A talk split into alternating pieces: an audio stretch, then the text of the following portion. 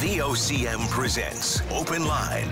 The opinions expressed on this show are not necessarily those of the station. And now your host, Patty Daly. Well, all right, and good morning to you. Thank you very much for tuning into the program. It's Monday, July the 10th. This is Open Line. I'm your host, Patty Daly. Fonz King is sitting in the producer's chair today. You'll be speaking with Fonz when you give us a call to get in the queue and get on the air. Topic is entirely up to you. So, if you're in the St. John's metro region, the number to dial 709 273 5211. Elsewhere, it's toll free long distance 1 888 590 VOCM, which is 86 26. So, pretty busy summer weekend this weekend past events of all kinds and variety, province wide. People sending me photographs, which I really appreciate, from the various events and tell us how much they enjoyed it. So, bravo. A little bit sucked in here in the metro region this morning, but some big humidity numbers on the west coast of the province. Up in Labrador, there's heat warnings in place. And we talked last week about the fact that there were five out of control fires in Labrador, and so that risk continues. And also, this is the annual move by the RCMP to remind folks about pets and kids being left in cars.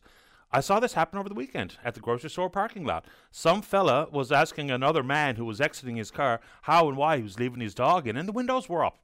I stayed away from it. I haven't got the brain power for those types of interactions in parking lots. But it's actually the law.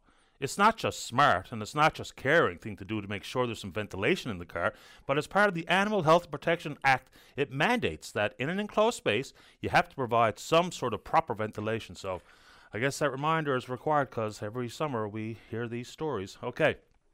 Congratulations to the members of the Rock rugby team in the under 15s and the under 19s, in particular the under 15s.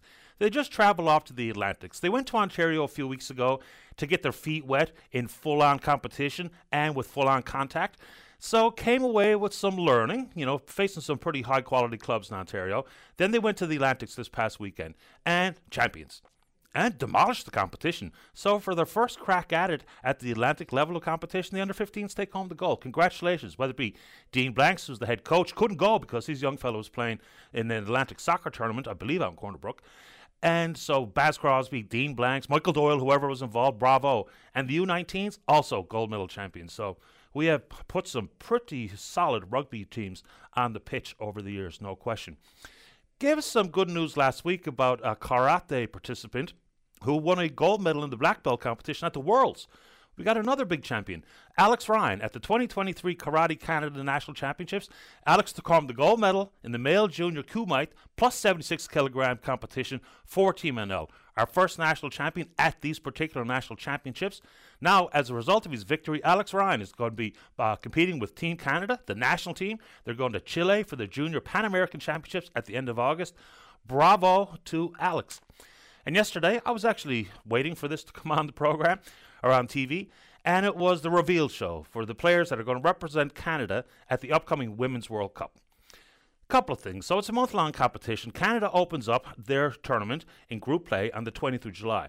We're the seventh ranked team in the world defending, of course, Olympic gold medalists. So on the 20th of July, they play against number 40 in the world, Nigeria. Then they take on uh, number 22, Ireland. Then back to Melbourne to wrap up Group B play against number 10, the host in Australia. And of course, nice blend of veterans and fresh faces. But I think we take a lot of our athletes for. Uh, we just don't give them the due that they're required, in my personal opinion. So, a 40 year old player from Burnaby, BC, Christine Sinclair, She's now going to be competing in her sixth World Cup. She's played at four Olympics, two Pan American Games, and she's the world's all time leading scorer. She's got 190 international tallies and 323 senior appearances, including 310 starts. She has scored in each of her past five World Cup appearances. See if she can make it six. But when I say the world's all time leading scorer, she's exactly that. She has scored more international goals than any man or woman in history. Christine Sinclair, the captain for Team Canada at the Women's World Cup. All right, let's talk a little bit of fairness. So, people are justifiably concerned with implications of the federal carbon tax and the clean fuel regulations, and regardless of what you think about this approach or what party you support, the issue that becomes paramount here is fairness or the lack of fairness. If indeed, now, a couple of things. You know, we can't even get the federal government to give us a clear easy to understand, detailed associated numbers with these clean fuel regulations. So we're now told that people in this province may indeed be paying three times more on these clean fuel, f- clean fuel regulations versus other provinces in the country. There's long been the understanding that we have a much different issue here, whether it be geographically speaking and or the refineries, the numbers of them in Atlantic Canada, but three times more. Even our six members of parliament, you can't possibly look us in the face and say that that's fair and that's real and there should not be any further consideration and or adjustment. If we're going to pay it, okay, but let's make sure that we don't see a replication of a cheaper carbon tax in Quebec for whatever bloody reason. And three times more possible in clean fuel regulations in this province cannot be the reality. Cannot be something that we just roll over and play dead on. This is an absolute problem. I've heard federal members uh, from this province talk about carbon tax and associated rebates. Okay, but in this one, clean fuel regulations, it just cannot happen. It simply cannot. So whether it be Minister O'Regan or Minister Hutchings or any of our other members, Liberal members of Parliament, if you'd like to call and tell us as to how and why you think that that's okay, we'll gladly accept your call here this morning. And on this front, this really feels like the government is giving the refineries, the big companies, the big break here. You know, let's just try to make an analogy to sugar tax. So you impl- you uh, implement the sugar tax, and I have to pay it if I choose one of these sugary prod- pro- products, even though there's still some confusion out there as to what should and should not be taxed. As opposed to putting the onus on the companies producing these drinks for them to reduce their sugar content. And when they meet certain thresholds, they either get a break or a subsidy, or if they don't, maybe a penalty. But on this one, the refineries, if the hope is for uh, emissions from our fuels to be reduced, why not put the onus on the refineries? Whether it be with the addition of more ethanol or whatever it takes for them to lower the emission footprint of the various fuels produced, how about we start there? Their margins have upticked remarkably since 2019, so let's just maybe change our tune in how we apply these additional costs or who shoulders the burden from me to the company. What do you think we can take it on? And on that front, in the price setting world, it used to be it was predictable. Once a week, we get an adjustment or not, some sort of announcement from the Public Utilities Board. We all know it's just like a dog's stomach now. It's up, it's down, it's unpredictable, it's sporadic. You never know what's coming around any corner any given day in the price of fuels. The PUB has a new chair, Kevin Fagan, appointed by the government last week. The appointment is for seven years. We'd love to have Mr. Fagan on, and it's not hot seat stuff. It's help us understand some really fundamental things. What exactly is the formula we use here, whether it be for gas or diesel, home heating fuel, stove oils, propane? Exactly how are we evaluating and arriving at whatever announcement comes on whatever day? Can we do some sort of comparison about how we approach it in this province, and if there are differences we need to understand with the importation of fuels or geographical issues and logistics, let's talk about it. But if we're doing something vastly different in other parts of the Atlantic of Atlantic Canada, then there's got to be a reason why because it doesn't seem we're in lockstep with the rest of Atlantic Canada on price setting. So, congratulations, Mr. Fagan. But it'd be great to have you on the program to talk about these things. And we were told by Minister responsible, Sarah Stoodley, that we'd have a clearer explanation coming from the PUB about these fuel adjustments. Hasn't really happened. You know, the vague reference to market volatilities or market realities. A little bit more detail because we all feel it pulling into the gas station or the grocery store is our least favorite things these days for the obvious reasons. All right, keep talking energy. It was a Friday announcement coming from the province, and we were expecting to get an update on how many of the 24 bids from the 19 companies would move ahead in this wind, hydrogen, ammonia play. It's going to be a big deal. Some of these companies absolutely have some big money behind them, and many of these projects will indeed move forward. There's been eight companies that we know have moved on to the next phase. The ninth, we're not really sure who that company is or why they're so being held so close to the vest by the government. But uh, ABO Wind, Brookfield Renewable, Everwind Fuels, Exploits Valley Renewable Energy Corp and their hub in Botwood, Fortescue Future Industries, North Atlantic, Pattern, and World Energy GH2, of course. So, your thoughts on these matters, because it will indeed not only change the landscape, but the way that the province tries to expand employment opportunities and the whole world moving and the appetite for hydrogen. We don't have the appetite here because we just haven't gone down that path. But in other parts of the world, there absolutely the appetite and the want for hydrogen is growing and it's very real. So we'll see where these companies move on during this next phase. But here's a strange one. You know, we've talked about it. It's a good problem to have, But all of these companies are going to try as quickly as possible to be positioned to move ahead with construction. And some of these plays are talking about 2,000, 5,000 jobs in the construction phase. We're actively going to have to bring people in from out of province. And maybe we'll will indeed see some uh, Newfoundlanders and Labradorians move home full time with the prospect for these jobs. Then it's the thought of whether or not we can stagger some of these projects so we don't see them overwhelmed. But which company is going to say, oh, yes, you please, Mr. Risley, you go first? Don't foresee that being the case. And even in the province, there's lots of ways to break down employment numbers or jobless numbers or the unemployment rate. So in May, in the province, the unemployment rate was at 10.2%, down to 8.8 in June. Good news.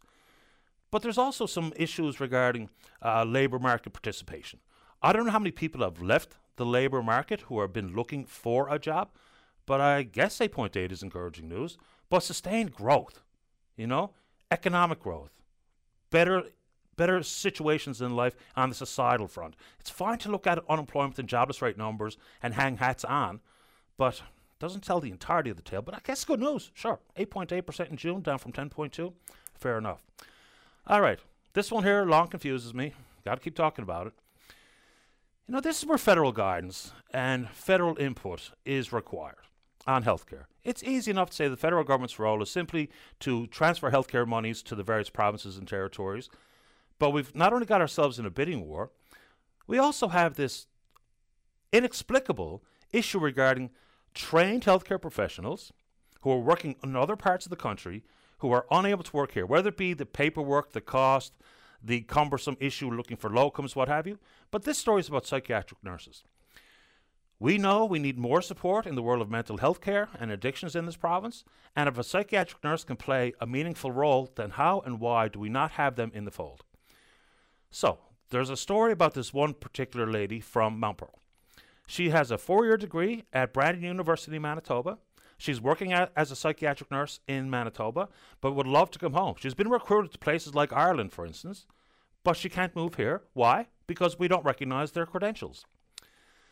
This is you know, so it's up to the legislature legislation to be amended. There is a pilot project coming, which is good news, as we're told by Minister of Health Community Services Tom Osborne. But then it should be able to very quickly, I would hope, allow the College of Registered Nurses of Newfoundland and Labrador, which regulates all the RNs, nurse practitioners, but does not have the authority to regulate registered psychiat- psychiatric nurses. Let's get that done. You know, this is where the national conversation needs to take place. Let's have a list of accredited schools from every province with every healthcare discipline, see where they fit here, so that it could be as quick as this young lady from Mount Pearl, her name is Jasmine Shepard, to produce her her diploma from the university, her credentials as approved by the college in Manitoba, and if she'd like to move home to Newfoundland and Labrador to be an important part, a cog in the wheel of mental health and addiction services, let's just make it easy. Does it make any sense that you can't even have the mobility in your own country?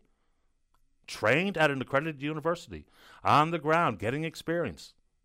I mean, the Atlantic Doctors Registry is helpful but it's got to be expanded across the country for mobility issues. It just makes no sense to me. Maybe I'm missing something, but you want to take it on.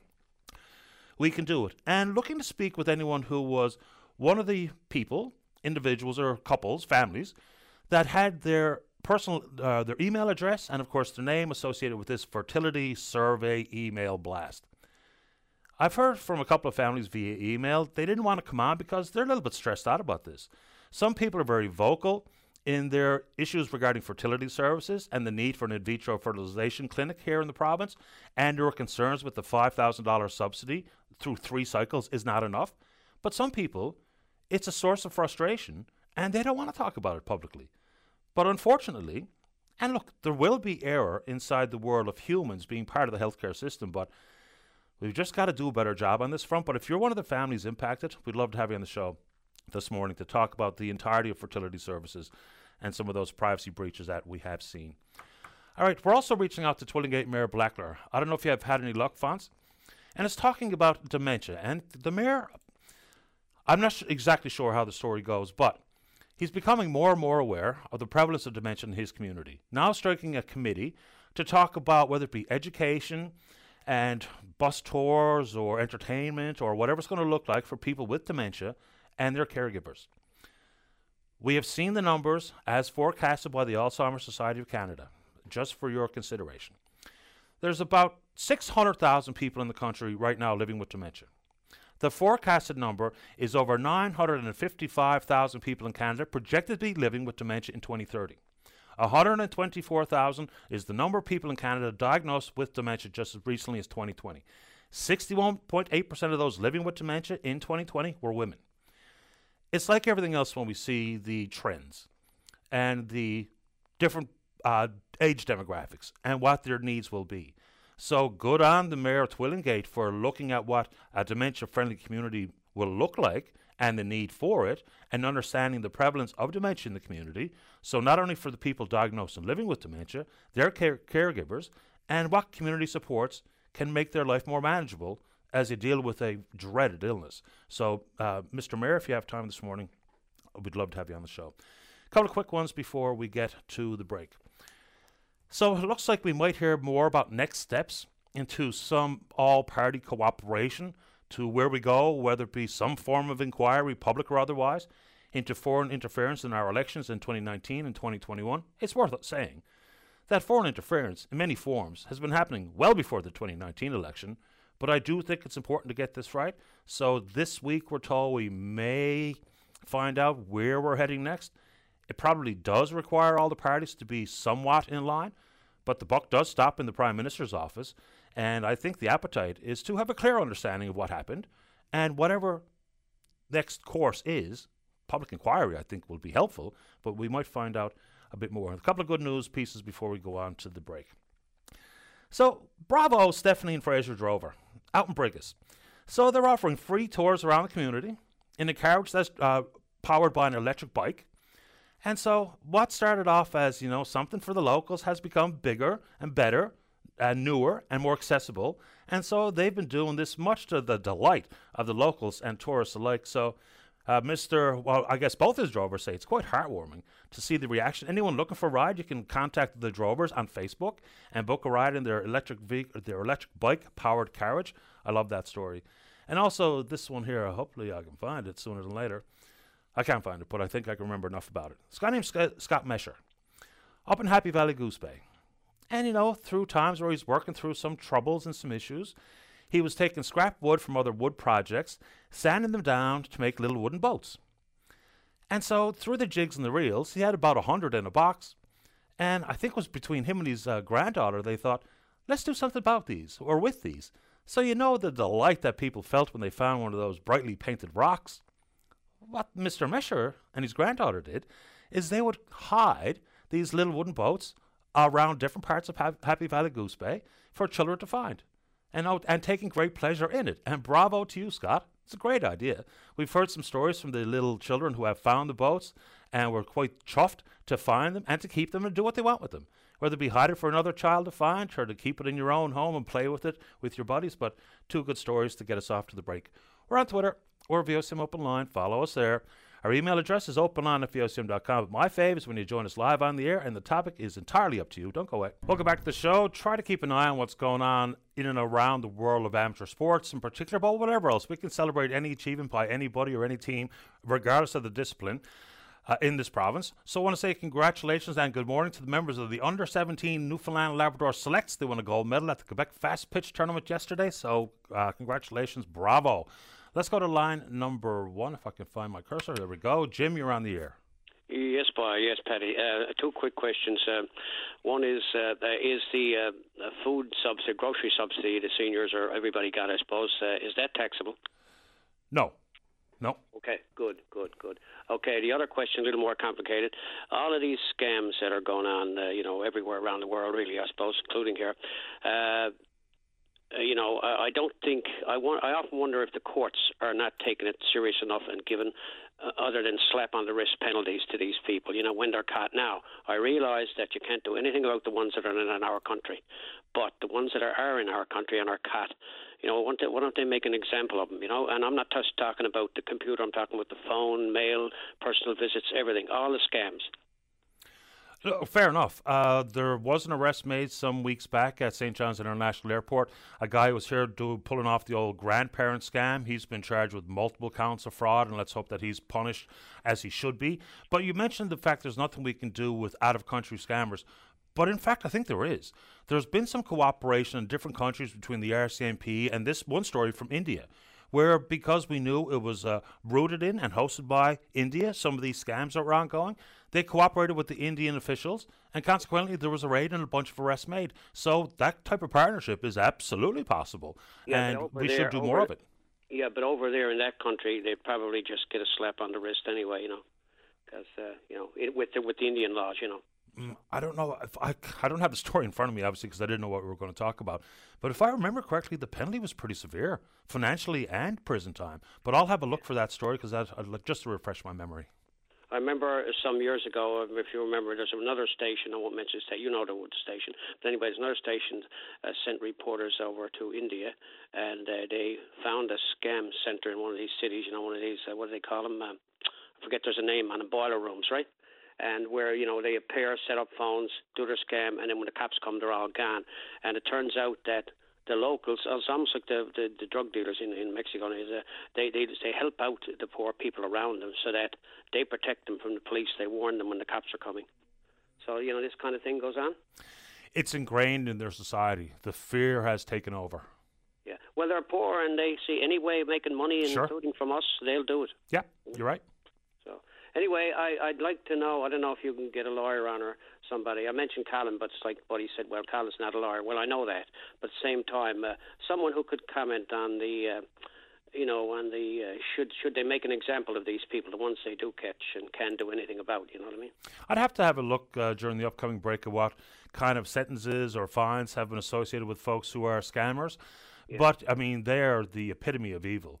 They recognize some folks are vulnerable, whether it be age related or family issues or societal issues, whatever the case may be. right. Preying on, you know, that story last week about this lady in Calgary who was separated p- from $500,000. People are calling her stupid and all the rest of it, but some people can find themselves quite vulnerable for a variety of reasons. So I'm happy to follow up on that because you're right. When I hear these stories, it's just absolutely infuriating. You know, we have to do all we can to protect ourselves, whether it be speaking with our family about, look, this is a red flag, that's a red flag, don't do this, don't do that, just to try to protect them because there's going to be a new scam created every day in some part of the world and it's coming looking for you and your money.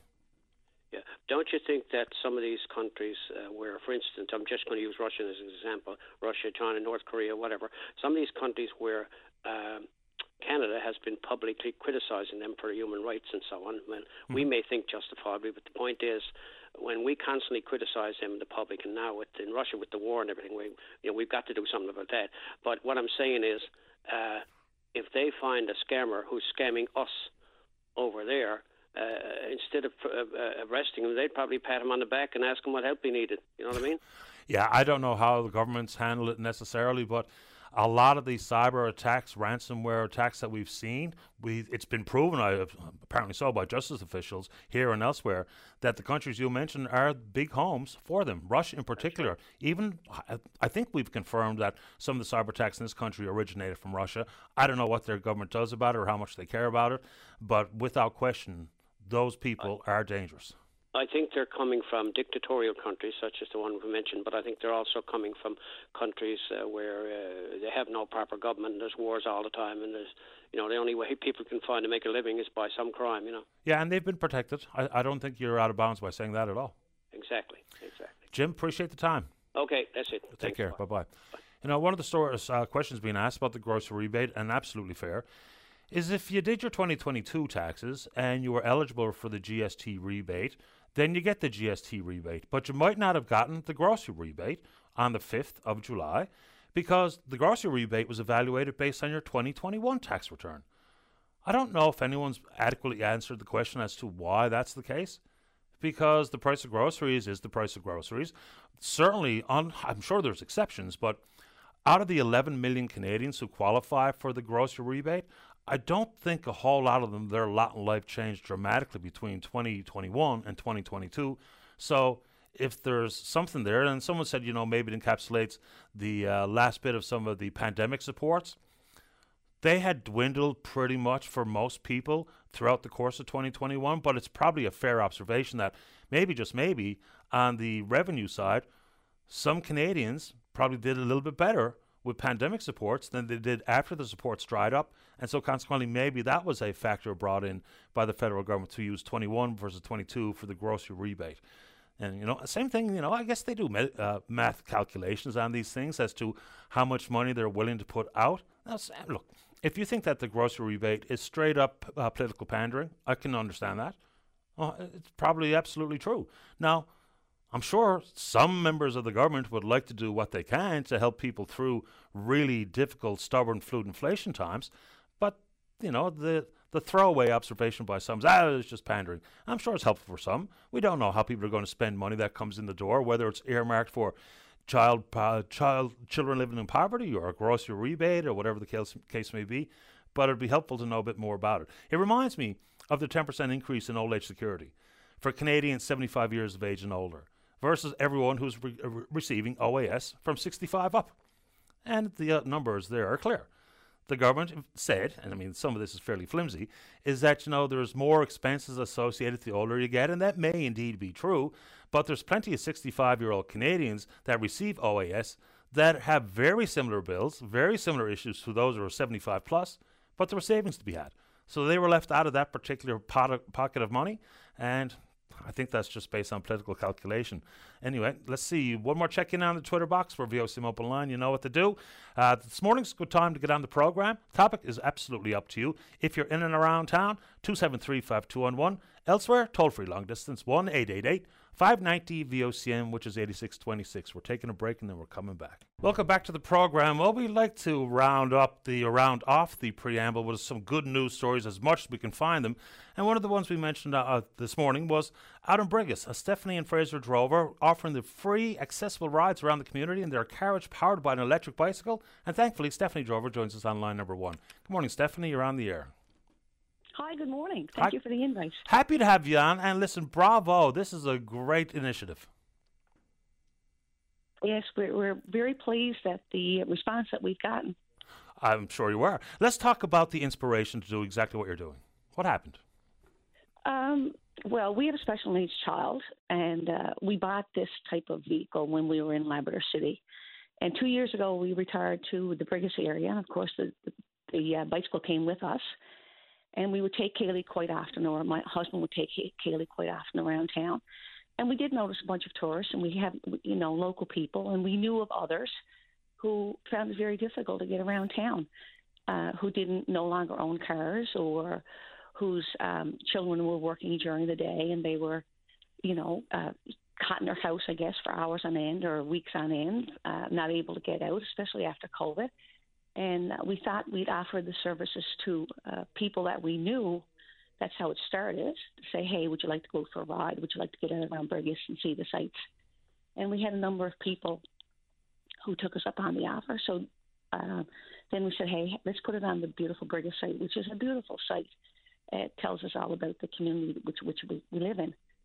And this year we put it on the site, and uh, it just went off like wildfire. It's it's absolutely amazing with so many shares and so many calls. And uh, we're happy to give this service to people, older people with mobility issues, or certainly with uh, anybody with special needs children. How frequently are you out on the road? Well, we've had uh, about five or six inquiries over the last couple of days since the story went out um, people from various parts of the province who's coming to Brigus, um, uh, wanting and, and booking a ride. And when we're out and about, of course, we have people uh, people stop and, and ask where we got the bike, and you know, ask if they would we mind getting a, a little ride around town. So uh, whenever Fraser goes out, he gets interest and uh, generally uh, a ride or two. I think it's wonderful. So, are people asking for like purpose travel, whether it be to the shop or to the cafe or something, or is it just out having a blast around town? I was just having a blast around town. That's that's all. We just want a little tour around town on a beautiful day. There's so many sights here in Brigus to see. Like many of the small provinces that we have, we're just lucky enough to live in a very beautiful one, and we're very proud to live here, and, and we like to promote it. And same goes if we're walking into a stop. We love to love to tell them here, there, or, or wherever to go visit. So And Fraser likes to chat, so on the bike, uh, talking to people is something he loves to do as well. Do you ever take the take the reins? No, not. I. I wouldn't bring tourists out. Um, I, I could, I suppose. I maybe I need to start doing that um, no, I get out and I'd, I'd go out and go myself, but I wouldn't take anybody. Uh, he enjoys it, so it's okay for him to do it. I stay home and watch Kaylee and keep things going here. Sounds about right. So it's one thing for the, the locals, the seniors, the folks with the mobility issues and or tourists, and to get their reaction. But there's got to be a big sense of feel good for yourself and Fraser. Oh, it really is. I mean, it didn't start out that way. It started out, you know, just trying to do, try to get back to a community. I mean, I lived in Labrador City, which is probably one of the most thoughtful communities a person can live in. So that's the type of for 30 years, and my husband grew up there. That's the type of environment we grew up in, where people did what they could for people on a daily basis. So it's something we raised our how we raised our kids that way, and we lived our lives that way. And when we moved here back to Brigus, which is a community that I grew up in, I grew up the same way when I was a kid. So uh, it was just really doing what we're used to doing, and you know, it's it's it's turned into something very positive, and we can't be more pleased than we are with this.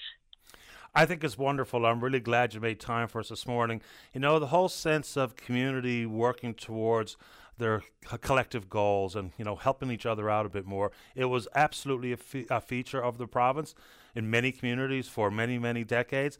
I'm not so sure we've strayed away from that a little bit and it'd be helpful to get back to that sort of mindset because it's a busy life you know, looking out for number one is easily understood. It's human nature. But there's a community that out there, if more people thought the way that you and Fraser did, just maybe, maybe some of the other stresses of life would be eased somewhat. So, congratulations to you both. Please do indeed say hello to Fraser for me. Enjoy the rest of your summer. I will, and uh, if there's anybody out there who would uh, like to look into something like this, if you're in the Brigus area, just get me on Facebook or Fraser on Facebook, and we'll certainly try to get you in if we can. And uh, yeah, it's wonderful, and, and let's hope uh, let's hope lots of other people get inspired a little tiny bit to do something for their for their community, and lots do. Uh, oh yeah, of course. Know, maybe just a few more now. Absolutely right. Building on what's already there is always a great idea. Stephanie, I appreciate your time this morning. Thank you. Thank you so much. You're welcome. Bye bye. Stephanie Drover, her and husband Fraser are behind this new, accessible, free opportunity to hop in the carriage and have a tour around an absolutely beautiful community that is Brigus and busy out there, boy. Last time I was in Brigus, of course, many, many people from this neck of the woods have a weekend spot or a summer spot out in Brigus, so it's been built up dramatically over the last number of years. But good on the Drovers. I really like that story. Same one with the the story from Labrador. I told you about Scott Mesher and his sanding down old bits of wood from other wood projects to hide these little wooden boats around the community. You know, sometimes there's obviously a need to focus in on some of the big stories of the day, the big pressure points, and some of the politics. But every now and then, peppering the show with those types of stories is a little bit easy on the head. For, I would imagine it's easy on the head for the listeners as well, because sometimes it's easy enough to get overwhelmed with some of the other issues that are plaguing us. Now, a couple of emails regarding the wind projects. One person in particular, and it's kind of a repeated message from this, uh, it's a man, I'm pretty sure, is that this is all hoax stuff and we're being duped by corporate Canada or what have you. At this moment in time, there is indeed money from the federal government inside the world of clean tech. So upwards of 30% for some of these projects that qualify in full. So there's absolutely federal supports coming, which is of course our money as much as provincial taxes paid is our money. But at this moment in time, the province is not in for any position. Any loans, any breaks, uh, no partnerships, all of these things, we're not putting any money on the table. So there's some protections afforded to us there. And it's the only smart way to proceed here. Yes, it's in its infancy, and yes, the opportunities for growth are absolutely real as far as I can tell when you look around the world. And they're looking to markets for the production of hydrogen, and ammonia, and to import them for their own energy needs. Seems to me that the uh, community of Stephenville and the province and the federal government and the country of Germany seem to be pretty set on power purchase agreements, whatever that looks like in the world of hydrogen and ammonia, I don't know. But the appetite is absolutely there. So inside the question of what's in it for us. Look, all the numbers associated with these nine projects, we only know eight in particular, or eight for sure, that have been part of moving forward out of the 24 bids that were initially on the table. The numbers of construction jobs. Now, of course, uh, long term operational jobs, possibly not huge, but the construction phase jobs are absolutely huge. One project talking about 5,000 jobs during that phase. Others talk about 2,000 jobs during that phase. I mean, if you can only imagine, if you're a community, say, for instance, like Botwood, they talk about the heyday for population and uh, economies of scale, and the industries that once supported the community are not what they once were. And so, consequently, this sort of economic shot in the arm is most welcome. There's not every community in every one of these areas associated with these projects are huge on it, whether it be environmental concerns or what people might say is an eyesore with these massive wind turbines. But there's going to be tons of communities that are all in because they see it as potentially, not to overstate it, but the possible savior of their community. You know, the possibility for not only people who are living there to get work there, but to keep young people from leaving. Because that's going to be the trick for a lot of these communities. Without the current enrollment in schools and the number of young people looking for a job, and maybe not a job in some of the more traditional industries, but different types of jobs, and consequently looking to maybe more urban centers or looking outside the province. That's going to be where we go inside of this world of trying to ensure that whether or not some of these communities have a long term viable future, because it's a big question for many of them. This is a story, someone just sent it to me via email, but I actually read it earlier this morning as well. I suppose absolutely we're talking about, because this is growing more and more every day as well. It's the self checkouts.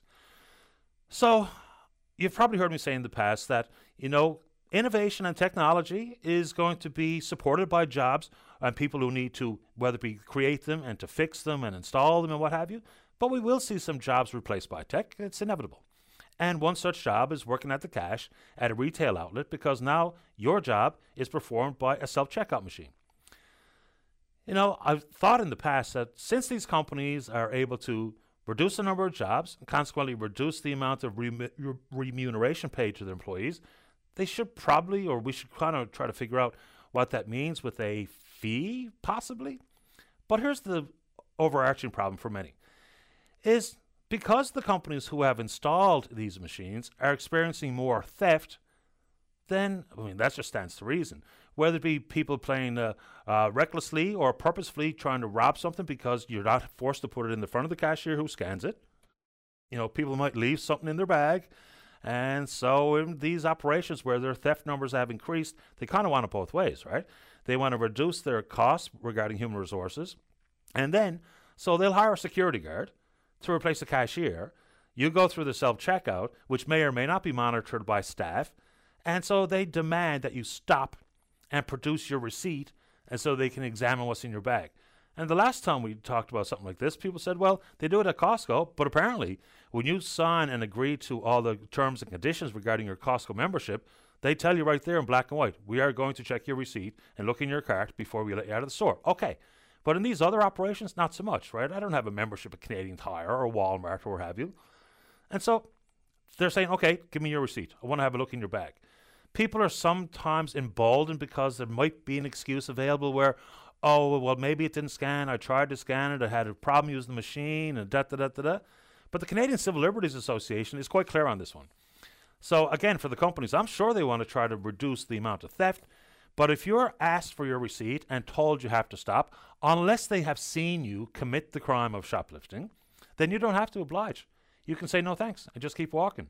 Now, I don't know what that might mean for certain interactions in some of these stores, but that's what they say clearly from the Canadian Civil Rights Association is, yeah, all you have to say is thanks, but no thanks. So for these companies who are trying to reduce their cost and to potentially treat their customers like criminals, even though they didn't see them do anything wrong, then maybe just maybe cake and eat it too. There's a reason why that's not available to most. Let's go ahead and take a break. Don't go away. Start your day off right. Get the latest updates on news, traffic, and weather conditions, plus interviews with today's newsmakers. Your go-to source before you get on the go. 5:30 to 9 a.m. weekdays. Your VOCM mornings. Welcome back. Let's go to line number one. Good morning, Bob. You're on the air. Yes. Good day, Patrick. Good morning to you, sir. This, uh, this is a beautiful day, and thank you, sir, for taking my call. No problem. What's on your I, mind? I, am uh, uh, my I'm really teed off, upset. I had my truckle, and I had to bring it to a garage in St John's. And I went in and to get my truckle back after two weeks waiting. I, I went up to pay my bill, and I was it was eight thousand five hundred and thirty-five dollars. What was wrong with the truck for an eight thousand dollar bill? I I got the receipt. All it is is electrical. Electrical. My God Almighty! How can people afford it? And I had to pay to get my truckle back. And now the truckle is out in the air now. I come home with it, and it won't start again. I phoned the garage back, and they just just about told me to go if ah. Well, that's unnecessary. Bob, did they tell you what they were going to do and how much it was going to cost before they went ahead and did the repair? No, they told me it was going to be expensive. I said, expensive to me is for five hundred dollars, a thousand dollars. That's expensive to me, but it was eight thousand five hundred. Eh, it's unreal. I'm on a fixed income. I only get forty up to fourteen hundred and twenty-eight dollars a month. How can you do that? To a senior citizen, I worked hard all my life to keep things going, to keep things moving and now you get kicked when you're down. My good God Almighty, have they got any mercy on us? That's a whopping big bill, Bob. One thing for sure is, you know, everyone, when you go to the garage, it should be absolutely this way and no other way. Is they need to have a look and call me and tell me exactly what has to be done, exactly how much it's going to cost before I, they touch it. That's what I would. I, I agree with that, sir. You're 100% right. But all I asked them, I said, my truck will won't start, and would you please get her going for me? And they called me back, and they said, uh, after a week and a half, they said they're waiting on parts to come in from away. I can understand that part. Uh, uh, uh, they said it's electrical. That's all they told me. And when I went in to pick up my truckle, uh, they throws this at me. I almost fell on the floor. I'm sorry to hear what happened. So they're not going to do anything about the fact that so recently after you got the truck back that it won't start again. They're not going to do anything. Not a thing. Not a thing. Not a thing, sir. They're really rude to me. Really rude. I, I, I won't name the name of the company. I will if I got to. But I'm going to see my lawyer and see if there's anything they can do. But uh, I, I called my lawyer and I spoke to him, and he said, Mr. Tucker, he said, they're all out to rob you to this day and age. They're not out to help you no more. They want your money and they don't give a damn about you. I'm upset. Very upset. You are, Bob. I actually have a number. I can't find it right in front of me at this moment, but I'm going to give you a number. Myself or Francis are going to call you back here now very shortly, Bob. I have a place where you can turn to uh, file a complaint and maybe get some satisfaction. So if you just stick around the phone here for now, the next little bit, and I will, uh-huh. Fons, me Fons will give you a shout back. I've got, I can't I find it right in front of me. Sorry, go ahead. I don't torment you, Patrick. You're a good man. You does good for people. If there were more people in this world like you, I'd be a better world. Some people might argue that one. Um, uh, listen, Bob, Fons will call you back soon with the number, okay? I appreciate that, Patrick. And all your listeners have a good day. And thank you very much for taking my call. My pleasure, Bob. Talk to you again soon. Take care, my old man. I'll be with you. Thank you, Bob. Same to you. Bye-bye. Bye. Yeah, the whole way that vehicles now, I mean, even the backyard mechanics have very little luck, whether it be very specialized tools required to do do anything under the hood. Even just to change a tail light or something has become a big, arduous ordeal.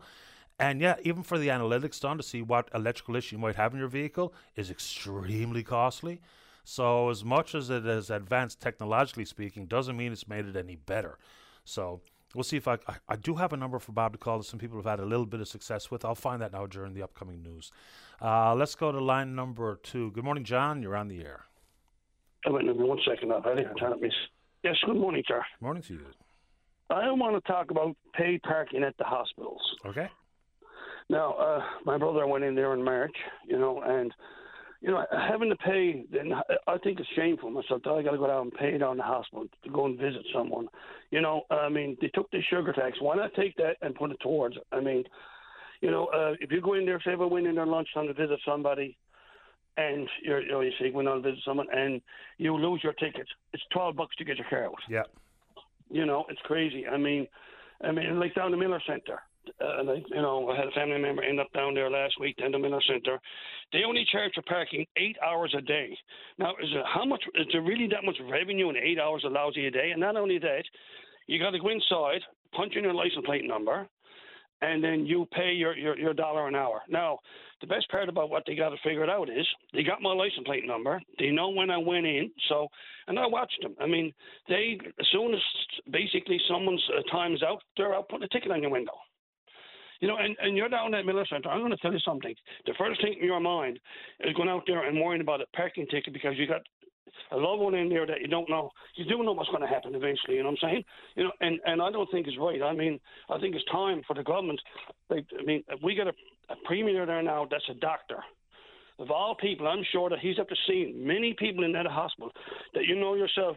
Uh, you probably do. That sometimes you get a phone call, and what do you do? You grab your car keys, a lot of people running through that door with their pajamas on. They don't have their wallet. They don't have nothing with them. Only one thing they're on their mind. The person that's in the hospital, they got her probably in a car accident, and may have had a heart attack. And you know, and then you come out and there's a ticket on your on your windshield of your car. Like, I mean, I think it's time that this got to stop. I mean, as I said down at Miller Centre, is there that much money in 40 hour lousy hours a week? Collect a dollar an hour off a few people that got someone down in the hospital dying down there?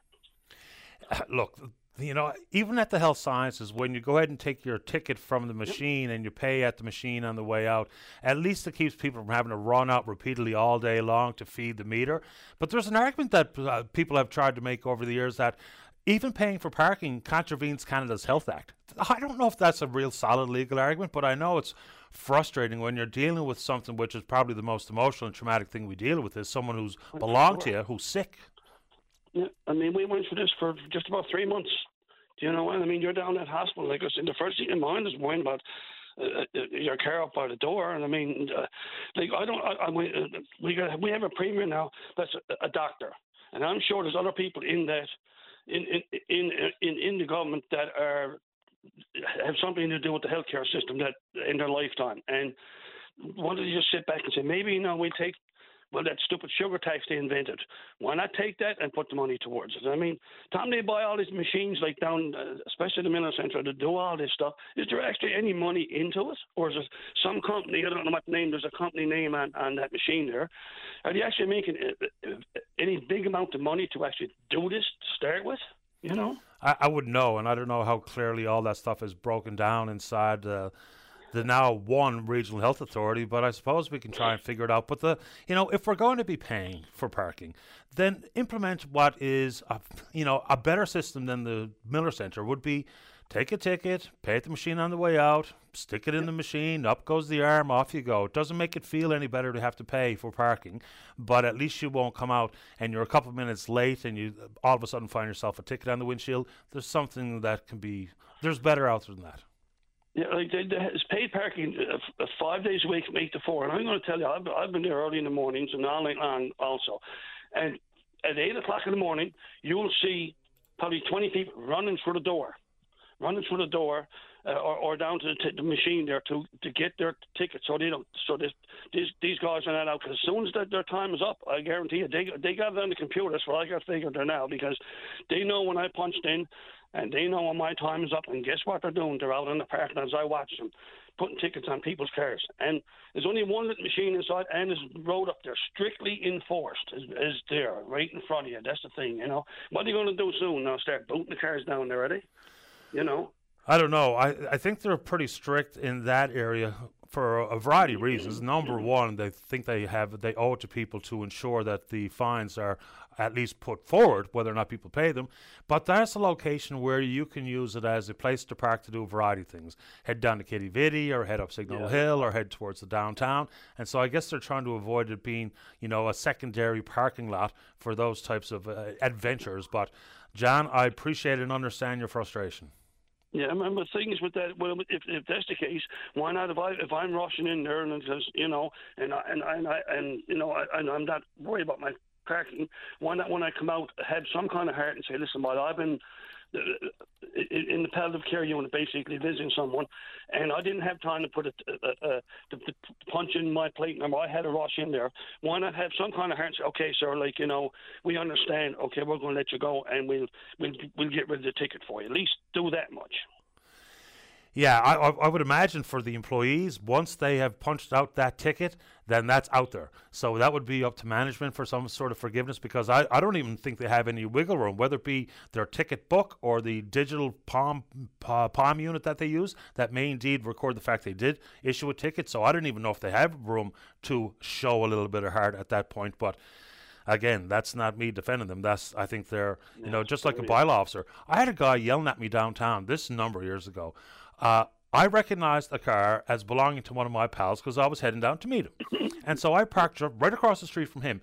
I saw the parking meter guy coming, and I could see back in those days you'd have the little red tab flipped up to show that the meter was expired. I noticed it. I went across to put in a couple of quarters, and the bylaw officer told me that was against the law, and I wasn't allowed to do it. So I thought, well, you'll have to arrest me then because I'm throwing in 50 cents for me, buddy. Yeah, it's, it's, it's crazy what's going on. I mean, you know, I mean, of all people, I'm sure the premier, like I said, he's a doctor. Uh, he's seen a lot of heartache over the years of people uh, going in that hospital. And I said, like I said, and not be worrying about paying a, a, a lousy couple. And I know it's not very much money, but I'm telling you, after two or three months, and you got a lot of family members going to, it's a good dollar. Like, believe me. I appreciate the time, John. Thanks for this. Take care. Take care. Bye bye. You're welcome. Bye bye. All right, uh, let's take a break for the news. When we come back, plenty of show left for you. Don't go away. Welcome back to the show. Let's go to line number three. Johnny, you're on the air. Hi, Teddy. How are you doing this morning? Very well, thanks. How about you? For up, I appreciate you uh, taking the call there. Uh, I, uh, I'm a concerned parent. Uh, I guess like every other parent here in Newfoundland and Labrador. Uh, with regards to what's being taught in our schools now, with regards to, I guess, sex and sexuality okay. and gender identity. Uh, um, I, I got no problem with that because I got I got no problem with it being to some degree taught to kids, but not on the degree that, that it's being taught. Like uh, for school, I always thought it was reading, writing, arithmetic, and you know history and stuff like that. But I think it should be left. Sexuality should be left to the parents, and to me, it seems like the school, or I should say, the government and the school, are taking over the roles of psychologists and psychologists, you know, but that should be dealt with. You know, you you have an issue, or you have gender dysphoria, which is a you know a medical condition. You should be treated by someone professional. I don't and, think they're trying to treat anybody who well, has a question about their well, gender identity, but like, just let me ask you this, Johnny. Yes. So parents' concern with how their children are protected or what they're exposed to is a natural emotion for parents to feel. So when it comes to sex, I mean, we're sexual beings. And what happens if there's a household that doesn't want to or doesn't know how to approach the conversation because their children, when they're not at home, and maybe even when they're at home on their laptop or on their uh, iPad or on their phone or talking with their pals, sexuality is everywhere we look. It's in pop music, it's on television, it's on the big screen at the movies. So it's almost in, impossible to avoid so, what happens if the family doesn't broach that question or those conversations with their children and they're ill informed or they get their information on the schoolyard from young people their age who don't know what they're talking about? Oh, that's true. But uh, the thing is, I agree with you there. But the thing is, if, if the child do have problems and can't reach out at home, and they do go to the school and reach out to a guidance counselor, whoever, yes. But then the guidance counselor should get involved, get a, a psychiatrist or a psychologist. Like they, they can't like they shouldn't be they shouldn't be dabbling in that. That's that's not their that's not their thing. And and like you know I, I I'm not transphobic or or gay boy or whatever it is phobia. I got no phobia, but what like I got no problem with gay pride. I got gay friends, but it seems like the the, the movement has moved from uh to me has moved from like you know these these people this group of people gain their rights, they gain their equality rights, you know, and they gain their respect to the community. But now it's gone like to they're, they're like the mafia. Like you go you see on TV or see on things like they're screaming at people and and like just because I don't agree with you doesn't mean I need to scream. Like we can sit down and have a a, a talk about this, right? Like it seems like it's moved into a a different a different a different different way, and and it's like my my children. I got two children in school, and I don't want. Uh, I don't need anyone to teach my children sexuality and and and uh, to send them home saying they can be a boy and be a girl. You're born a boy. You're born a boy. You got XY chromosomes. It is what it is. Like and and going pushing more than two genders on like kids, like it's they're they're confused enough as children. They are right. And the first shiny thing that you show them, they'll take it. And like that's the thing with kids. If if you know if you're yes, if they got a problem with their sexuality and they think they should be a boy or a girl or whatever, or vice versa, let them see a, psycho- a psychiatrist or a psychologist. But like, don't like, let them get old enough to make these decisions. Like, we got as parents here in Newfoundland and Labrador, right now we got no, we got no right, uh, like consent. Consent. Like, they got, they sent home a, a letter us. Oh, your children can change their uh, uh, their, their gender identity or their thing on on on Power School, and I said like, with no consent of the parents, like they go on a field trip, we got to sign sign a paper. We go to the doctor, we got to sign a paper. And in an operation, like it's it's it's too much. I think it's too much for schools. Like sex and children do not belong in the same sentence.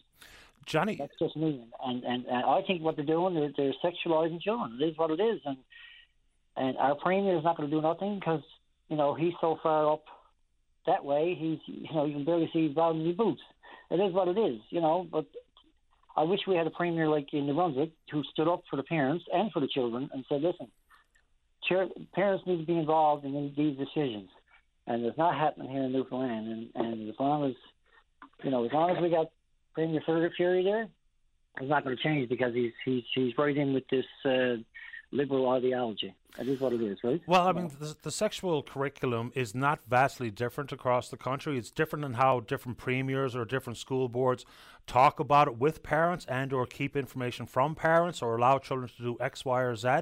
So parents should be involved in their child, uh, their child's life, education, and all, and all, through every walk of life. I mean, I understand that, Johnny. But let's just say this: you know, the, the thought that talking about it is sexualizing them to be exposed to predators and whatnot, that's where I think the conversation gets a little bit lost because you have to imagine that 99.9% of the teachers who are delivering the curriculum that's delivered to them by the government, regardless of what province they're living in, they're doing it for awareness about respect, self respect, protecting yourself, understanding what's actually happening in the world. Because I think one of the questions that gets left unattended is at what age do we think that our children are finding out or hearing about or talking about or reading about these different types of things. So, in a formalized setting where you remove the embarrassment because everyone's hearing the same thing in the same classroom, you're sitting alongside your fellow students. So, you know, you take away some of that embarrassment or confusion because at what age do people think that their children are understanding or hearing about sex, whether it be uh, heterosexual sex or homosexuality or transgenders or whatever? At some point, we have to acknowledge that they're going to hear it and it's how they hear it is is the issue but for me. Don't I don't think they need to hear it. I don't. I don't think they need to hear it at eight, nine years old. And uh, like when I was going to school, and I know this, I'm 50 year old now. When I went to school, I didn't know what my teachers, uh, who my teachers slept with, or who they were interested in, or who they wanted to sleep with. Like there was none of that. Like it was like let the children. I think it is let the children grow up. Like if if they have problems, yes, take them to, or like I said, they can't do, they can't deal with it at home. Yes, I more than welcome the school to step in and say, listen, we're going to settle up with so and so. You see a psychiatrist or a psychologist, yes, but like they like they shouldn't have no. They shouldn't. They shouldn't stick the nose in where they, where they don't belong. The opposite. Like so, just can't be. Teachers shouldn't be, or teachers or counselors. You know, they they shouldn't be doing that. Like they, if if if there's a problem with a child and the child comes to them, they get the responsibility to help that child, not not not what they think. Let let a professional do it. Not they're not professionals, not even close. So like, yeah, they but they're, but they're not trying to. Uh, they're not doing evaluations and prescribing supports or counseling or medical intervention or what have you. So I, I understand that, but I don't think that's what teachers are actually doing inside the delivery of the curriculum. If they're bringing in drag queens in schools, Patty. There's something wrong. Yeah. it, it is what it is. Like you know, I, I drag queens are meant for drag queens, not to bring in the schools and not to parade around in front of children. No, it's not. There's not. That's not. It's not. It's not the way it's supposed as to be. As long as there's nothing sexually provocative and they're fully clothed, I, I, I don't really understand what the problem there will be. But you mentioned you know you're about fifty, so we're about the same age. But what we, you know, let me just take it a step further, and I'll get your reaction to it. Yes. We didn't celebrate or talk about uh, the sexuality of our teachers because we just understood for the most part, unless they were deeply in the closet and pretending they were something different than what they present in the classroom as a teacher or another parent, is because it was all heterosexuality. That's all people were willing to accept and to understand for the most part in society. So when we had the hockey team won the championship, we had no problem with their wives coming down to celebrate with them. When the golfer won the U.S. Open, we had no problem with his wife and children coming out. But now that there is maybe the golfer wins and out comes his husband or the uh, the woman wins and out comes her wife. It just for some it's so different and so not what they're used to and not what they grew up as the norm that it becomes very difficult for people to adjust their thinking as to well this is actually happening. And like in the classroom, for instance, let's just say I'm, I'm 5 years old. So we're not talking about sex acts. We're recognizing the fact that young Johnny living next door, uh, sitting in the desk on side of me, has two dads. And you know, I have a mom and a dad. It's different. So unless we just even acknowledge that that's actually happening, that's something that's in society, it doesn't mean that we want you to be a homosexual. We don't want need or want you to be confused about your gender. But if it's out there and it's part of the community, to actually understand that it's happening is probably a good thing to protect our children. Not to expose them to danger, but to actually protect them because there's nothing wrong with Jane or Johnny having two moms or two dads. So I think that's part of what kind of gets lost here. We just generally accepted and didn't care, and we're quite open minded to the fact that, you know, mom and dad are at home. You know, that whole nuclear family. You know, the white picket fence, two and a half kids, and a mom and a dad. And of course, that's not the, the, reality for a lot of families. Now, it's a small percentage when we compare to the traditional family, but traditional doesn't mean that it never changes because change is the only constant in this world. So I understand your point as to you know wanting to be part of the conversation. You know your child. You don't want to be felt like you're left out of the loop in full. Have no say. Have no control of your own children because you absolutely do belong in the conversation. Like I belong in the conversation with my children. But mom and dad was the only norm accepted for so long. So now that there's a pendulum has swung even just a few millimeters, it becomes difficult to you know, even understand when we should be talking about this, what we should be talking about, what should the be acceptable. Should be talk, the parents should be talking to these kids. Yeah, I think I, I talk to my parents. I talk to my kids if, if they see two men going holding hands and say, "Dad, what's going on?" I said, "Well, you know, they're they're they're you know that's my place, not the like." I, I, to me, like said Patty, it's it's the the kids are confused as they are. Like I I I grew up. Uh, uh, not disabled, but I had a lot of problems, and I wasn't comfortable in my body. But I didn't go change for no one else, you know what I'm saying? And, and no one pushed me towards that. Like if my young fellow's gay, he's gay. I that's it is what it is. But you can't be pushing him saying, "Well, I think you know." People say, "Oh, I think you, you maybe you're a girl." Like you know, it's it's it's crazy, right? Yeah. So, but what happens, Johnny? And I appreciate the conversation and level-headed yep. one at that. What happens yep. if there's the family that, as soon as that question is asked by their child, regardless of their age, What's that, mom? Or dad, with these two women holding hands or two men holding hands, what have you. And if they have a built in moral or societal problem with it, and then next thing you know, that child may indeed think that there's a problem with these people and they can't be trusted and they're a problem and they're a predator and those types of conversations, which absolutely do happen, then I think that that child yeah. gets their mind somewhat poisoned because those two men or two women that were walking through the mall holding hands are quite likely to have never done anything wrong to themselves or others, adults or children ever. They simply love the love one another. So if yeah. some mom or dad says they're a problem, and we've had calls on this, they're the devil, they're you know a societal issue. We can't trust them. We have to be afraid of them. Then I think we got ourselves a problem that can grow. So just talking about acceptance is well, different than pushing sex on them. Sword, Patty. That's a double-edged sword because you know, I know what you're saying, and you're right. You know, yes, people will say, "Oh, they're bad" and all that. Yes, but but then again, you're you're having teachers or counselors with their own ideology.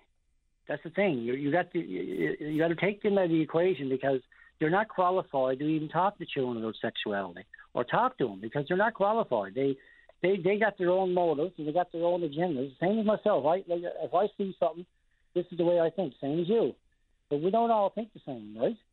You just said it, like you said. You know, this, you know, parent two two parents might say, well, they're gay. Look, they're they're not fitting over there. But on the other hand, then you take the teachers or the counselors, and they're going to take their their what they think about stuff, and they shouldn't they shouldn't have no they shouldn't have no say in it because it shouldn't go that far with with teachers or counselors because it should be dealt with professionals because a lot of the stuff it is what it is. It's it's mental illness, and they're not covered. But it's not mental. It's not a mental illness, though, Johnny. See that gender, gender dysphoria is a mental illness. No, yes, it's it not. It, once it was once labeled like that, but it's it's it's not. It, but, but it's you not. You can't that. pretend to be somebody else. You just can't. That's, that's yeah. You can go around dressed up all day like a woman. I can do it all day, but am I a woman? No, I'm not. And and I can get stuff chopped off me, and I'm still not a woman. We should never even have conversations about physical manipulation until they're actual adults. That much, I think, uh, like regardless of what people think about my thoughts of the matter, I don't think those things should ever happen until you're the age of majority.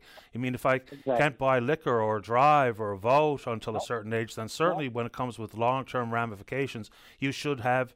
Uh, you should grow to a certain age to before you can move on to simply dressing uh, at whatever way or taking whatever puberty or pardon me hormone replacements and things but physical yeah, manipulation I, I think has to wait Johnny I do have there to should, go there should be an age yes I appreciate yes, the time I agree okay thanks Patty take care bye bye all right, let's take a break. Aaron's there to talk about St. Clair's. Don't go away. Stay informed and have your say on the news of the day with your VOCM. Join Linda Swain weekday afternoons from 4 to 5 p.m. for an hour of talk and discussion with decision makers and listeners like you. News Talk on your VOCM.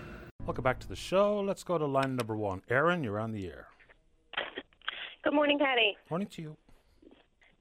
I'm just calling in response to the gentleman calling about the parking there earlier at the hospitals. Now, I can't really speak towards health science much as St. Clair's. I worked security there for eight years. Um, I do know that we were pretty lenient when it came to parking. Like, I mean, if somebody came to us after with a parking ticket, they did have an emergency, or they forgot to pay the meter. They couldn't find parking because parking is absolutely impossible down there, especially during the day.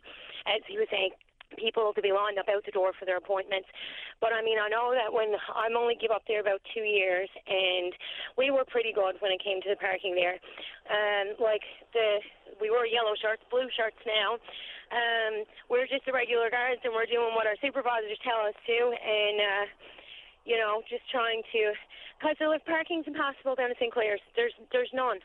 And, you know, it is really hard when you have elderly people trying to come in to get to their appointments or there is an emergency. But, like I said, if someone come up and have, like, a conversation with the security down there at the time, I know that we were pretty good in uh, probably, you know, talking to our supervisor and stuff and getting it taken back, um, you know, off their record or whatever. But uh, in regards to, I just kind of want to touch on security there in general. Um, like I said, I worked there for eight years, and it was a tough job. People might not realize it, but uh, we dealt with a lot of stuff down there in the emergency department and up on the floors that, you know, people think, you know, it's just security, you're just stood there. Nobody has a clue what what we endure what we endured there at all. Like it's a, it can be a pretty rough and scary place this day and age to work, and especially during COVID, we just got thing after thing after thing piled on that we had to do because we were at the front lines of COVID. We were at the doors. We were letting people in. We were screening people. Um, you know, we were literally there at the front line, and I don't think that the security got enough recognition for that at all, um, for for everything that they done there. And uh, my, well, like myself included, I worked there during the whole pandemic, and it was scary times, trying times, but. uh you know, we were literally, like I said, at the doors, at the front lines, and it was just one thing piled on after another, and our pay never got increased, that's for sure, and uh, our patients had to, but our pay never, and. Uh, like I don't know, it, it's it's a tough job, and like there's people in in protection services and stuff that don't do our job that are dictating our job, um, like higher ups and telling us this is how so, something should be done, and this person's office is over at the Health Science, and we're running St. Clair's. And I mean, you know, they're just not the same building. They're not the same place. Um, like I said, it's a dangerous job, and they they could do well by taking more guidance from the actual employees, the people working the security there themselves, instead of dictating from above. But anyway, like I said, I just wanted to to touch on the parking to the gentleman and whatnot there earlier. But yeah. You know, I, I, think you make a good point about taking people for granted or some disciplines or uh, jobs or roles not getting enough credit. I mean, even if we just talk about the window of the pandemic. So, the frustration that people felt for a variety of reasons meant that there was a great, greater likelihood that you were going to voice your frustration with the first people that you made contact with, whether it be security Absolutely. guard or the cashier or the person bagging your groceries or whatever it is. People were Yep. really uptight and really quick to lash out, maybe quicker than ever before, certainly in my personal experience. So, absolutely, whether you be the flag person on some road work or the security guard at the mall or in the parking lot of St. Clair's, no doubt about it, you were taking some pretty harsh treatment in words, maybe unnecessarily so, 99% of the time. Yeah, absolutely. Yep. it was a it was a trying time to say the least. I think things have gone back to normal. uh, where They can be now, but like I said, we had all kinds of extra duties that were assigned to us at the time, like having to guide potential COVID patients. Like we were uh, masked and suited up, uh, guiding them from one part of the hospital to another, and you know, we we done our best in in in the whole regard of it all. And like I said, because we were there at all of the entrances and and everything, uh, trying to make sure everything worked as smoothly as possible. And uh, yeah, and like the St. Clair's can be well, but all the hospitals, uh, well, the health science included, but the just the location of St. Clair's and whatnot, like some of the. Uh, you know, more colorful, colorful individuals. I will say that we have to deal with down there on a daily basis. I don't think people realize um, you know, the the lack of staff that is there, and uh, the, just just the the duties alone that they're dealing with in the round of a 12, and now they haven't put back the eight-hour shifts. But I mean, we were working 12-hour shifts, just doing our best with three people on in the round of a shift, trying to pretty much run the hospital. so yeah. Aaron, you moved off from being a security guard at St. Clair's. What are you up to now? I'm around today with my father being a farmer. Oh, good for you. Yeah, yeah. I uh, moved out of St. John's. I I spent 20 years in there, and I had my fill. So I moved home to the peace and quiet of the bay. I'm in Patrick's Cove now, in the beautiful Cape Shore.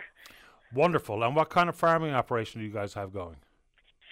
Uh, vegetables and and all kinds of vegetables, everything you can imagine, my son. Everything. We have peppers, cucumbers, tomatoes, every kind of potato, turnip, carrot, pumpkins, everything.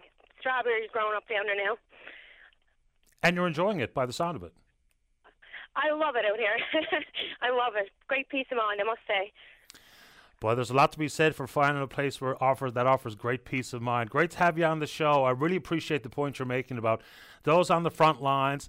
You know, a lot of times, again, not only do we take them for granted, but they become the uh, the crosshairs for people who are mad or frustrated or angry or bitter or whatever the case may be. Exactly, and everyone's just trying to do their job, Patty. Yeah. That's it. Good to have you on, Aaron. Good luck. All right, thanks, dear. Have a good day. Thanks. Bye. Bye bye. You know, on that front, look, we all know it to be true. People in those roles really do find themselves on the receiving end, unfortunately, frequently.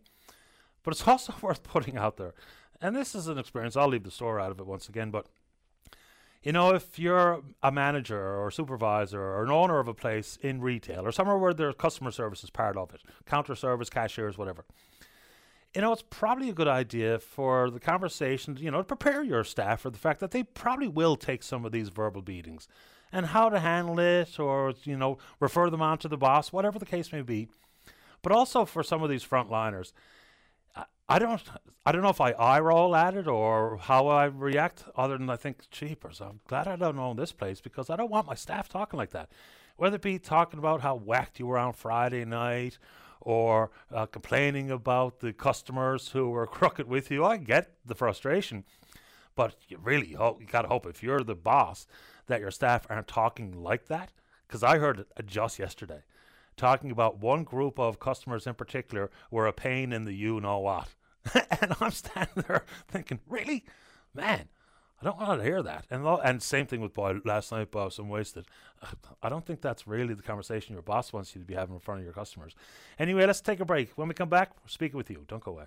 Welcome back to the program. We're anticipating the mayor of Twillingate, Justin Blackler, to uh, join us here shortly. Talk about the fact that his community is now striking committees to look at what it means or what it would look like to be a dementia-friendly community. So, I, and I think that makes a lot of sense. So, because of an email that provokes this, I just someone's trying to ask me what the point is I was trying to make here about dementia-friendly communities.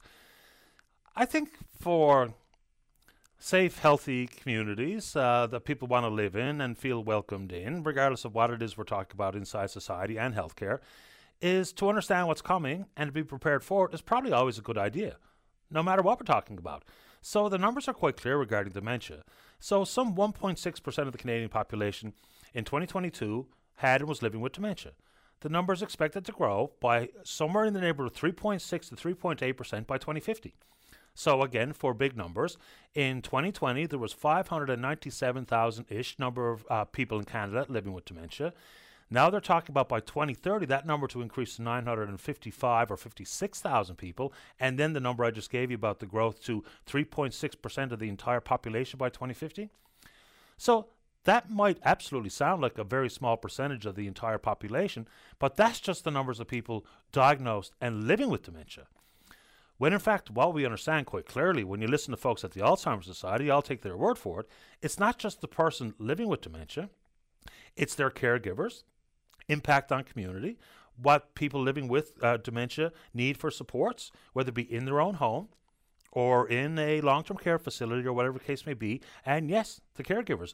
So if you add in, let's just say for round numbers, there's a family unit of three and a close set of uh, extended family of 10 cousins and the like, aunts and uncles, and then circle of friends of 20, just to be conservative with the numbers, then at that point we're talking about a lot of impacted, a lot of people impacted by one diagnosis of dementia. And so preparing for what seems to be pretty significant growth in those numbers in the n- very near term, because you know 2030 feels like a long way away, but it's not. It's right there around the corner. 2050 is not a long way away either. So that's the point I think people are making, whether it be Mayor Blackler or the Alzheimer's Society of Canada. And yes, we've talked to Shirley Lucas in this in this province as well, representing the Alzheimer's Society. So just being prepared is probably going to be better, as opposed to what always happens. It's more chaotic and more expensive and more damaging if we're just reacting after the fact, where we see these numbers grow the way they are. Much akin to some of what we've seen, for instance, in what autism. So in schools, years ago when I was growing up, I guarantee there were children in my classroom that had autism. Did they have an autism diagnosis? No, they didn't. You know, just think about it. When we had a concussion, we got our bell rung. If you had autism, it was undiagnosed, there was something off with that child. But now we know that there's been more professional recognition of the symptoms and formal diagnosis of where you might be on the spectrum because the spectrum is so wide that it could be profoundly uh, experienced all the way to profoundly brilliant with Asperger's, say, for instance. So I think that's the point that people are making about preparations for what the future holds. We're giving the numbers of Canadians that will be living with dementia. So anyway, someone was wondering why we're trying to make a big deal out of it, but that because we bring something up isn't about making a big deal of it. But when things are coming and we can see them happening and we can see them changing, being out in front of it probably makes a bit of sense. It does to me, and if that's uh, an opinion you don't share, I get it, and so be it. I think there's a very similar conversation on that front regarding preparation for what communities might look like. You know, whether it be the biggest city in the province being St. John's and preparing for what's coming. We've seen different populations come to, whether it be from uh, around the province, around the country, around the world. Preparing for it is an important part of it. And I do know that there's people who don't necessarily want to share some what might be considered harsh opinions in the public forum, but you're welcome to call the program, and a level headed conversation we'll try to offer here. But even things like uh, population shift. The population of the province grew some 2% last year. It's the first time in a while that we had net growth. And what that means, I mean, there's an economic upside, and even on the national front, you know, the immigration numbers are extremely lofty and uh, certainly very ambitious by the federal government. And again, it doesn't make anybody a bad person to wonder aloud what that means and how it uh, fits in with issues that people will deem, and I think justifiably so, as a crisis. Two, most notably, is housing and healthcare. So, if we have an ongoing housing issue now, then should we not have pragmatic plans, well understood or well articulated by the government about how their plans for immigration meet up with the reality on the ground regarding housing or the reality on the ground regarding access to healthcare? Because again, it's got to work for everybody. And that doesn't make anyone anti immigration to say, okay, so what's the plan? If we plan on bringing the, and the federal government numbers is somewhere in the neighborhood of 1.4, 1.5 million immigrants over the course of three years, they can talk about uh, targeting skilled trades, whether it be in the tech sector or tradespeople or healthcare professionals. But of course, upon arrival, they will need somewhere to live. They will need access to healthcare. And it's not as boiled down to as everyone has to have a family doctor. That's not necessarily what that means coming out of my mouth. Is reasonable and equitable access to healthcare. So unless we have government officials telling us answers to those questions, then we're probably going down a a path where a problem that exists on the ground today might be further complicated or exasperated or whatever the right word is if and when the housing crisis becomes worse. Access to healthcare becomes more difficult. So, you know, it's fine to talk about the big numbers, but under those numbers should be an awful lot of more information about exactly what preparations are being done, what has been done, what's uh, scheduled to be done, so that it can work for all Canadians and certainly work for the immigrants. Imagine arriving, you have this vision of what the country might be like in your new province, let's just say Newfoundland and Labrador. And you think, okay, I'll get here, there will be opportunity, and there are opportunities here, and there's lots of reason to be optimistic about the future of the province and the country. But then, through no fault of your own, you can't find anywhere to live. Or on top of that, you can find somewhere, but the affordability issue was just way out of whack for the vast majority of people, whether it be newcomers or folks who were born and raised here, as people like to say. So again, you know, preparation for what's coming next is probably an excellent idea, and that includes dementia and population growth and everything uh, that's involved in those massive conversations. All right, just a quick. I, I do appreciate the emails. It's openline at VOCM.com. Some of them are pretty over the top, but so be it. You know, people try to make their point, and let's see if we can't engage in a conversation. This is regarding the self checkout. He says that it's convenient, and he's happy enough to use them. So be it. I don't think I said one thing about someone who chooses to use a self checkout. You go into the drugstore, and all you've got is a brush or a box of ibuprofen, and you, one item, and you think, well, quickly I'm out of here by not standing in line. And in some stores, they give you very limited options. It's self checkout only, or for the most part. My comment was if we have these companies that are replacing humans with technology, and this will be happening more and more and more into the future, whether it be because of artificial intelligence or otherwise, is that they're talking about their problems they're experiencing because of things they've done themselves. So you take away the human, you trust your customers to scan their items and to pay for every item before they leave. So you're talking about your theft numbers are up. Well, maybe, just maybe, that's something that you play a role in. That's not giving any defense to the shoplifter. You know, whoever is willing to go into a store and pull off the five finger discount, right? They're committing a crime. But you uh, have, in some part, made it easier for that crime to take place. So it's kind of singing the blues about a song that you are a co writer of. All right, check in the Twitter. We're VOCM Open Line, you know what to do. Email address is openline at VOCM.com. When we come back, the topic, well, I'll hear from you. Don't go away. Your voice in Newfoundland and Labrador's biggest conversation. If you want to know what's happening in your province, tune in to Open Line every day. Have your say weekday morning starting at 9 a.m. on Open Line with Patty Daly on your VOCM. Welcome back to the show. Let's go to line number one. Mike, you're on the air. Hey, Patty, good morning. Good morning to you. Patty, you have a very interesting program on the go. Imagine being a senior and getting an $8,000 bill for vehicle repairs that you weren't expecting. It sounds outrageous to me. Like if, oh. whether it be a oh. fixed income senior or anybody else, my rule of thumb, and people do what they see fit, is I tell the mechanic, call me, tell me what you need to do, how much it's going to cost before you break, put a wrench to my vehicle. Yeah, I think one of the weaknesses perhaps about us seniors sometimes is that we trust a bit too much. and we say, well, you know, do what got what's got to be done to get her going. You expect that's what they're going to do, and then uh, they, you know, they, if they caught up to that kind of thing, say, well, we better give them a call, you know, and then if you get this done, it's going to cost you this, you know. But it sounds like that wasn't done. Anyway, it was a great call, and then you, you know, another one on the on gender changes perhaps and things like that. I must say, he was a very well-spoken gentleman who called in and very calm and a nice discussion about it, nice open discussion about aging, you know, in terms of uh, when uh, when the students should be, uh, you know, have, have certain available options and what teachers should be teaching, and uh, of course parking. I think we've all done that. So you've had a full plate. I'm going to the other end of the spectrum now, a little bit, if I may, and I hope it don't doesn't divorce some of your listeners. Uh, Patty, I'd like to speak about the aging workforce. Okay. Uh, and uh, in Newfoundland and Labrador, that's particularly acute in that a lot of the boomers are now going to the bust part of their lives uh, in terms of uh, getting to, and I guess in a way it's sort of related in some way to the senior that you spoke to earlier, but perhaps not fully. Um, the uh, there seems to be a regular thing on the media about uh, you know not enough employees to fill jobs that are available. Uh, we may have some now in some of these big projects, which scares the hell out of me when we speak about jobs for construction and how much it's going to cost us. That may be another temporary fix.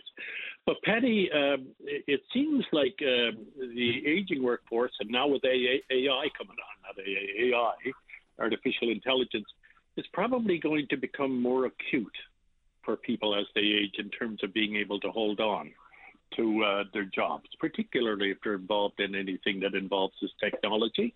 You know, I was uh, part of a study a couple of years ago. I, I chair a group, a volunteer group, and that's undergoes since 2018, and we've been very active called Older Workers of Newfoundland and Labrador, and uh, we focused on. Um, advocating for the removal of barriers for people as they age to be able to access the workplace, to stay employed or get employed.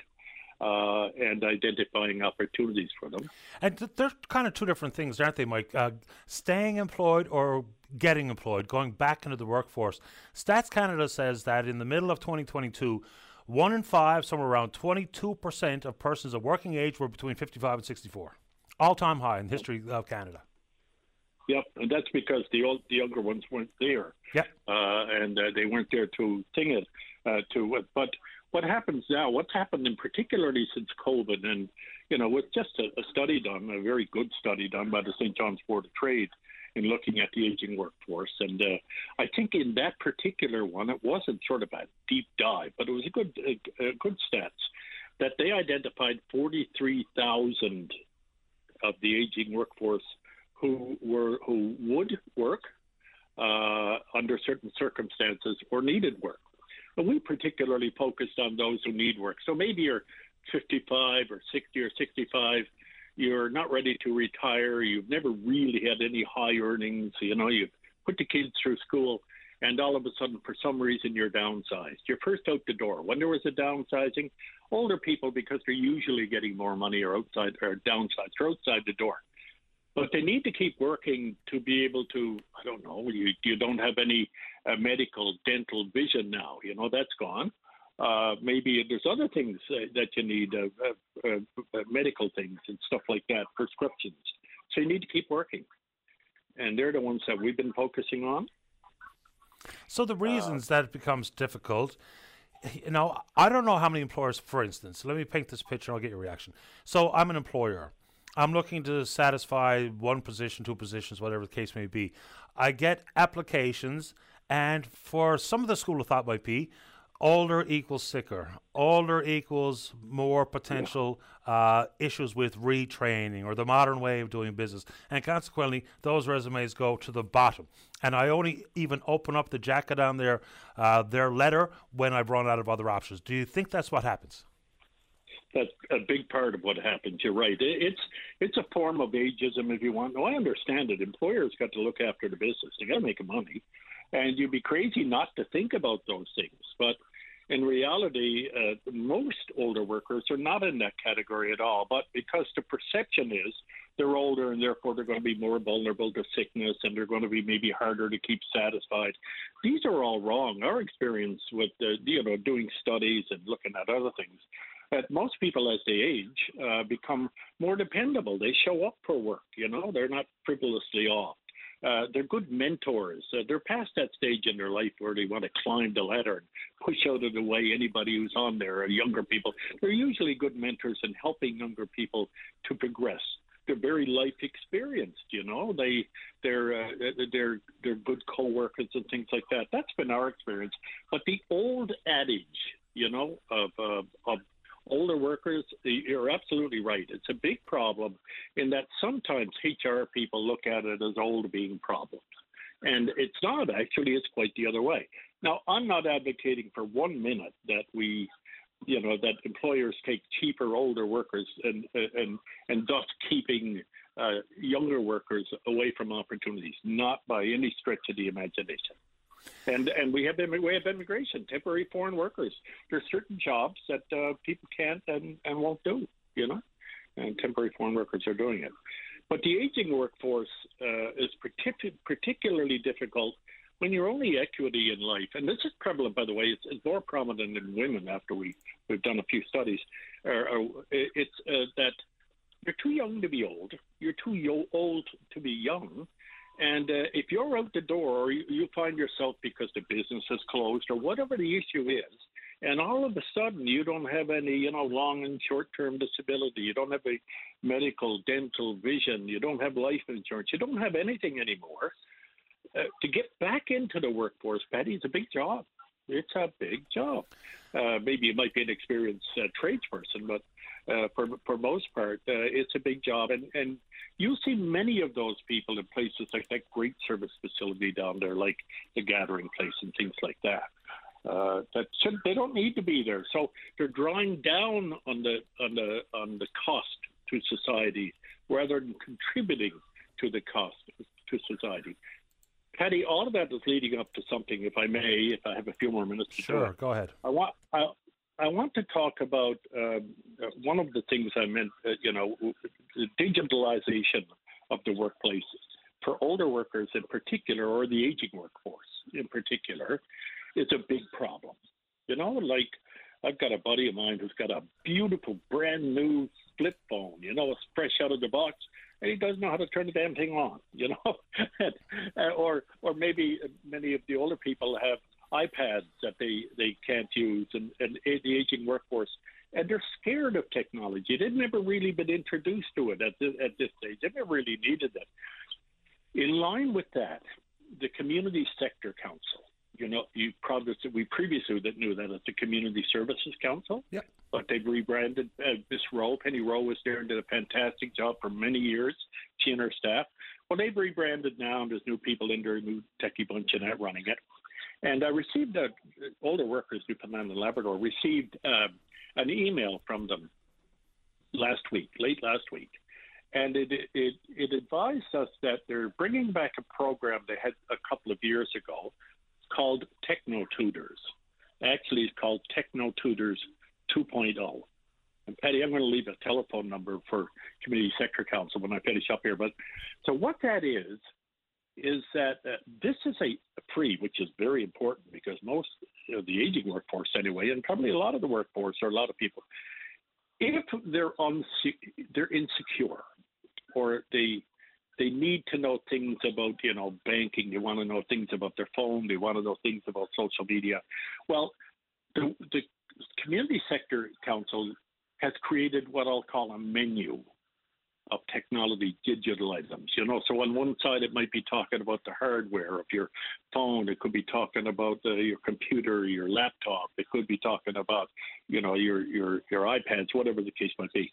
In the next section down in that menu would be the operation of any of these things and below that would be the software. Maybe you just want to know about Outlook Mail or Gmail or the suites, you know, of uh, of uh, you know Microsoft. Maybe you want to understand Excel or PowerPoint, whatever the case may be. So they prepared a menu, and you, as the consumer, you don't have to be older for this. You can be anybody. Can pick off that menu what you need, and they will deliver it to you either individually or virtually, or I understand in person they have some facilities, certainly in St. John's Avalon area, but I think they're going to go across the province with this. Fantastic idea. They're going to make it available to people because other than that, these people would never get it. They're very expensive to buy individually, and and usually the training schools like College of the North Atlantic or Memorial or whatever, they don't deliver, they don't provide those products. So uh, this is a fantastic thing. Uh, they're going to have walk-in Wednesdays there, and uh, where you can go in and meet, and have a chat, and, you know, and, and get updated on it. Uh, so, Patty, that's a fantastic thing for anybody who wants to, uh, you know, to become in a friendly environment and not a not a one where you got to be a, a whiz kid, but to learn more about technology that you want off that menu. You know? so technology can be intimidating, but the reality is it's really not that difficult. And I'm not talking about being a coder and writing code and doing some of the most highfalutin things with the internet or computer programs. I mean, for the basics of operating a system inside your office and or just the very basics of navigating the internet and uh, the social media platforms and what have you, some people think that, well, I can't do it. Well, the issue is that it's pretty user friendly, pretty intuitive stuff. So you take away that barrier of it's overwhelming and it's intimidating. Very quickly, people realize, you know what? What was I? What was I waiting for? There's nothing to this. See, you should be in there teaching that stuff. That's what they need. They need a motivational speaker like you. But uh, you're absolutely right, and and that's why this was designed, Techno Tutors 2.0, by the Community Sector Council, because what you just said, they realize and they've taken advantage of that spot in the in the uh, that's available for people and uh, and and identify the need and they've come on and they're doing it and I think it's just a magnificent uh, um, uh, project that they're going to be providing very shortly. I don't. I think it'll start maybe a couple of weeks or maybe the end of the summer. I don't know. But Patty, I'd encourage them. Hey, I'm going to give you the community sector. I'm going to give it over your ear, the community sector council because I've said a lot, and I'd encourage them. They've got delightful people to speak. So as long as they don't get a thousand phone calls a day, who is this nut? They said just called up Patty Daly this morning and told him all about us. But uh, it's seven five three nine eight six zero. I spoke to them last week. I called them, and uh, they were kind enough to set up a team meet with me. So I just wanted to pass that on. It's a great uh, project that's coming on by them, and it's uh, you know, it's a it's non-intimidating, and it's to remove the fear of oh, I can't do that. Like my daughter gave me a mug Patty and it said, uh, "Don't worry, Dad, I'll always be your tech support." yeah, and I will throw this.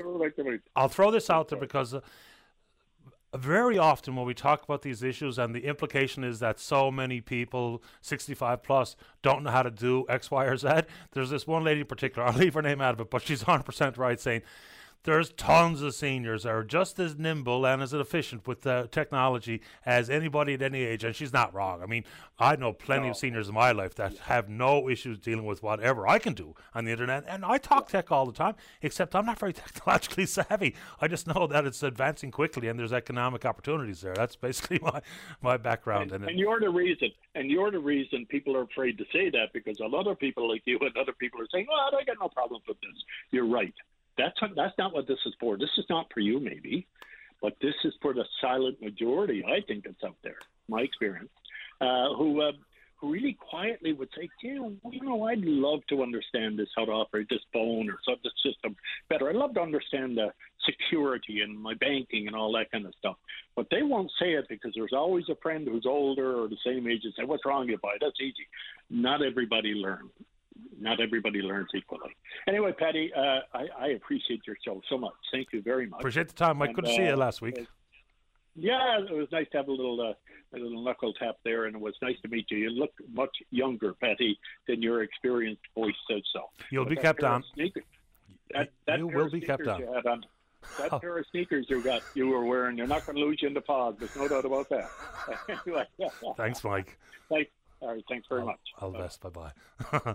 Let's take a break. Karen, you stay right there. She wants to talk about private parking. Don't go away. Welcome back. Let's go to line number two. Good morning, Karen. You're on the air. Hi, Patty. How are you? Doing okay. How about you? Oh, not too bad. Good. Um, I'm just calling in uh, concerning. I'm sure uh, you heard of that private parking lot there down on Water Street that is uh, Um, it's privately owned, and uh, my son, he's uh, one of the owners of a restaurant that shares the parking lot with this uh, particular company. And I just want to call in about an incident that happened Saturday evening. Um, so my son noticed that the propane was getting low in the restaurant. Um, he is on automatic automatic fill, and uh, so actually that's a totally different story there. But they did send someone in right away to fill up the tank for him. And as the truck pulled into this private parking lot, the guy came over and put a boot on the on the truck, the truck that was putting the propane in the tank for my son. So my son went down and you know asked him what what's the issue here. They're here to put the propane in the tank. I have a full restaurant in there. I have 250 people on the books for this evening, and the kitchen obviously needs propane. And he basically laughed in his face and said the truck is not supposed to be there. He's not parking. And my son was trying to explain to him, well, obviously he's not parking. He's just here to pull in. The propane tanks are here in this parking lot, so he has to pull in to fill them up. And the guy just laughed at him and walked away. And uh, the man who was there to fill the propane tanks had to uh, had to pay in order to get the boot taken off. There's not a standing understanding or relationship that something like propane refill or delivery can use the asphalt that they share with this private parking lot operator. Um, they're, they're supposed to be, but apparently this this individual who uh, who I guess I mean, he goes around just putting boots on people's cars for the fun of it because um, I'm after seeing so many posts on social media of people on their way back from eating in a restaurant and their meter is about to expire that hasn't expired but just about to and he started putting their boot putting the boot on the car. Well there should be a penalty for that 10 times what the ticket would be or the cost to get the boot off. You know, that sounds like something that's not only highly dubious, but anyway, I didn't know people were actually doing that. And I don't spend much time perusing social media when I'm not working, so I haven't seen a lot of that stuff, but I have heard people complain about it in my email inbox. So has anything ever happened to the pre expiration booter guy? Uh, apparently not.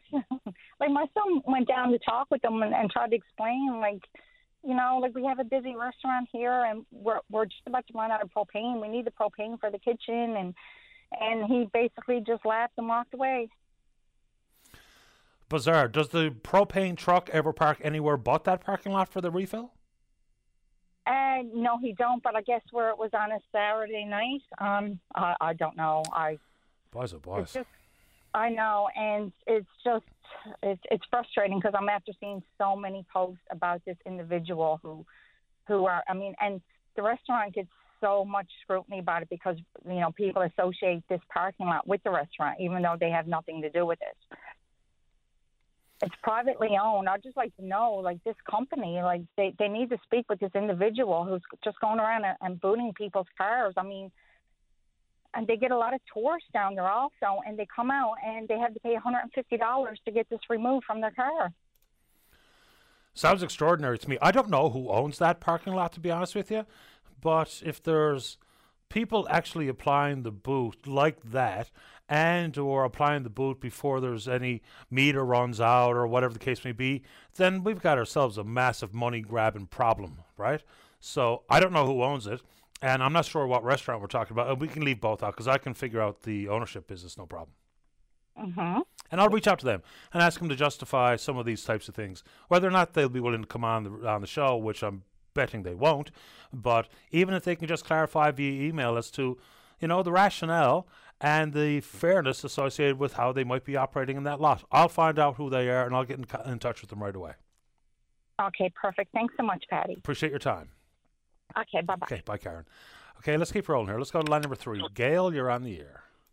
Good morning, Patty Daly. How are you? Excellent today. Thanks. How you doing? I'm fine, thank you. I got a question for you. I don't know if you can tell me where to go or what to do. Okay. But uh, I'm living in a community here that we had an Anglican school years ago that when it closed down, it was passed down to the community of Brooklyn for community hall. Two years ago, September coming, um, they put it up on tenders. Now, in the meantime, the power was cut and all the contents inside was sold. I have two oldest, well, two seniors in the community here. Excuse me, in the, in the community here is 97 and 84 that I was talking to.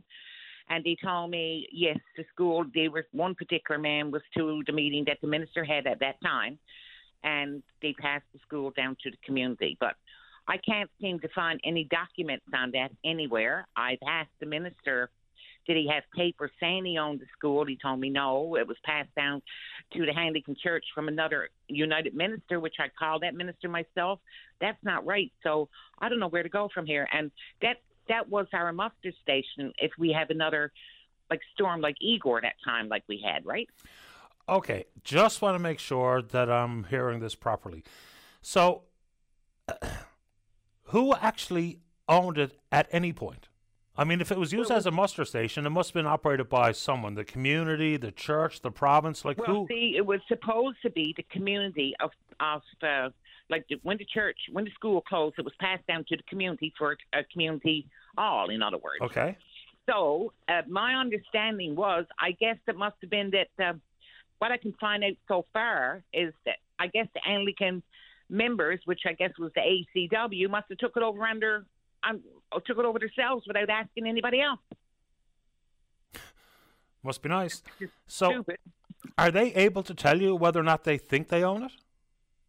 I can't find out anything, Patty. Honestly, I do Googled it, uh, put in like Anglican Church Brooklyn, no search found. I've asked several people, nobody knows anything, no papers, no nothing. I don't know. Uh, like I said, now the two other people that was passed down to, I think at the particular time, they they're passed on, so I can't get no word from those people. Hey, Is there actually an Anglican church presence in the community at all? it is yes. And so there isn't anyone there who can represent the church and answer a very fundamental question? I've asked the minister. I can't go no higher than that. I don't think. No, I suppose that's probably the end of the road. And he told me yes. And I asked him for, did he have papers to show? He told me no. He told me that was passed down to his church from the United Church minister, which is not right because I was talking to the man myself. Uh, Just again for further understanding, why are you trying to find this information? because I want the school. Um, I want like I mean they cut the power on the school without even asking the community of Brooklyn. Even if if they didn't have the funding to keep the, the lights up, they could have had the decency to go around and ask the people, okay, boys, can you give me five dollars or ten dollars towards the light bill? I mean, we would still have the power on the school. I mean, we got nothing here now. They've done it on their own, and there's only like well, they had a meeting. I'd say maybe they must have been around themselves because a good many people in my community don't even know that it was cut. Yeah, and so but that that decision to cut power that would have been made at the utility. Well, I would assume. um, I, I'm only just, I can't say for sure, Patty, but what I'm thinking is, and what I've read, what after I was talking to this minister, he posted something on Facebook that was shared with me. Um, apparently, he said he didn't have the funding to do so. Okay, if he didn't have the funding, that's what I just said to you. Why didn't he go around? They knew it was the community of Brooklyn owns this school, Hmm. and I don't mind saying my community. No, fair enough. Uh, a bit of a tangle when a group, whether it be a church or anybody else, says, "Well, I own this, but can't provide anything to, to actually state that they own it." Well, that's what I'm saying. Yes, I I know, I all day yesterday on Google, Googling this in, and cannot find nothing for the schools. No search found. Now let me Google in the church. It tells me when it when it was start the bill, who like the minister's name at the time, where the material come from, and when it was open. I can find all that, but I can't find nothing about the school. Can you go to the government at the registry? Well, I suppose I could call them because I mean I don't live in St. John's, so I guess I could call them and ask them. But as far as I know right now, there's no papers, nothing to be found on, be found on this, and this is what makes me mad because right now in our community we got nothing here. I don't know what your ability is to uh, do a search from home. There is an online search of the Registry of Deeds. It's like five bucks or something. Uh, Yeah. But I would do that. That'd be the next place I go. Well, apparently I don't have to pay for the deeds anyway because um, I can find that out. I can go online myself, but I can't find nothing there either. So this is what I'm saying. And like, the, well, apparently to the reading that I had there on that he posted on Facebook, insurance is still on that building when it's not even occupied, and there's no power, no nothing to it. Yeah, there's reasons for that. There's some public liability is still associated with a vacant building, like someone goes in and gets hurt and that kind of stuff. There's reason Yeah. to have some form of insurance, fire, public liability, those types of things. Yeah. Well, that's what I said. Like I'm to a brick wall. I can't find anything else. I'd go. So you're telling me you've gone to Digital Government and Service NL and done a and have conducted a registry of deeds title search. Well, I went on Google myself and searched it, and I can go in online to the deeds, like you know, say registered of deeds, and I couldn't see nothing there. There's also a suggestion that you go directly to the uh, Diocese of Central Newfoundland, which is uh, located in Gander. I was already talking to You're him. already talking to him. Okay, well, I'm exhausted with it. Then. That's the info I had, suggestions I had. And it's been not only you, it's a good many more. Let me know if you find anything out. I guarantee we'll let you know. Thanks a lot, Gail. Thank you very much. You're welcome. Take care. Bye. Bye. Yeah. Yeah, so someone somewhere should be able to prove that they either once held title and had the actual authority to transfer to another entity. That sounds like a bit of a bizarre tangle. Anyway, I mean, how many older buildings will have confusing documentation about who actually is control of and has any authority to do X, Y, or Z with? All right, let's take a break. When we come back, we're looking forward to speak with you. Don't go away. Join Greg Smith weeknights at 545 as he chats with local musicians about life, inspiration shows, and new music. Tune into Soundcheck, your backstage pass to the local music scene on your VOCM. Welcome back. Let's go to line number one. Keith, you're on the air. Hello. Hello, Keith. Hi. Yes. Uh, just calling regarding the last lady that was on about the Anglican Church and the property. Sure. Uh, am I reading it right? Did I hear it right that she said there was insurance on it? Apparently. Well, whose name is the insurance in? Well, she says that the uh, Anglican Church says that they own it, so I would imagine it's the Anglican Church that is paying the insurance. And they have no documentation, but they're still paying insurance. Well, like I can pay insurance for a variety of things. Like uh, for something like that, I imagine the church has a variety of insurance policies. But you're, I think you're onto an interesting point here. If I go to insure something, do I have to prove uh, proof of ownership? And I would imagine in this case, and in every case, you're absolutely right. Exactly. Yeah. Now, uh, I've done for years. I've done research into properties, and when you're dealing with churches, yeah, I'm telling you, it's unbelievable because the biggest fraud of all is when the churches and the administration of churches has people put money into a property and build buildings on property that they don't own. So nobody ever goes in. The parishioners don't go in and see who the legal owner of the land is. That's a major problem in Newfoundland. Keith, you're 100% right. Just look no further than the most recent sell off of church properties by the Roman Catholic Di- the Episcopal Corporation of St. John's. I mean, there's communities that have asked very fundamental questions to say, look, the church didn't build this church, we built this church. The residents of the community built this church. Just the uh, the Roman Catholic Episcopal Corporation, they and the diocese, they provided a priest. We did everything else, and then consequently, you're allowed to sell it. There's something patently wrong with that.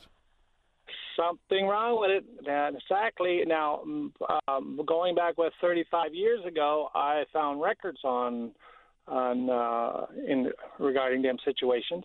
I went to parishioners, especially in Catholic churches, and uh, it was unbelievable what happened. I mean, I, I became an enemy of every one of my parishioners, every one of my community members, right?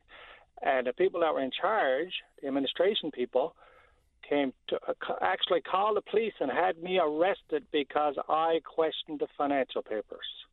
Really? 35 years ago. Yes, that is absolutely correct.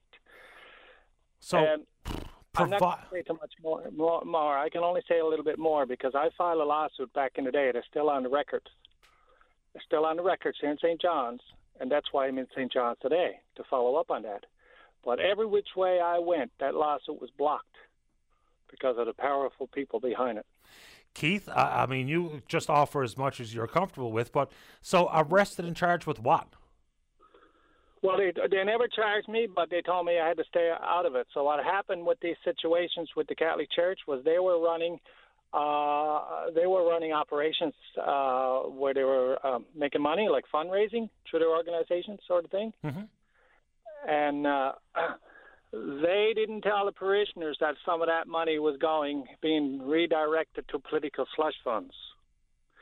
So uh, as that, that's what they said. You cannot question the financial papers. So when I went to an annual general meeting and questioned the financial papers, they changed the chairman who was up that uh, at that time, and they put in a chairman who was, um, I guess, very politically connected because he's on numerous, numerous uh, boards. You know, like the Newfoundland Teachers Association and credit unions and on and on and on. He's, he's this, right?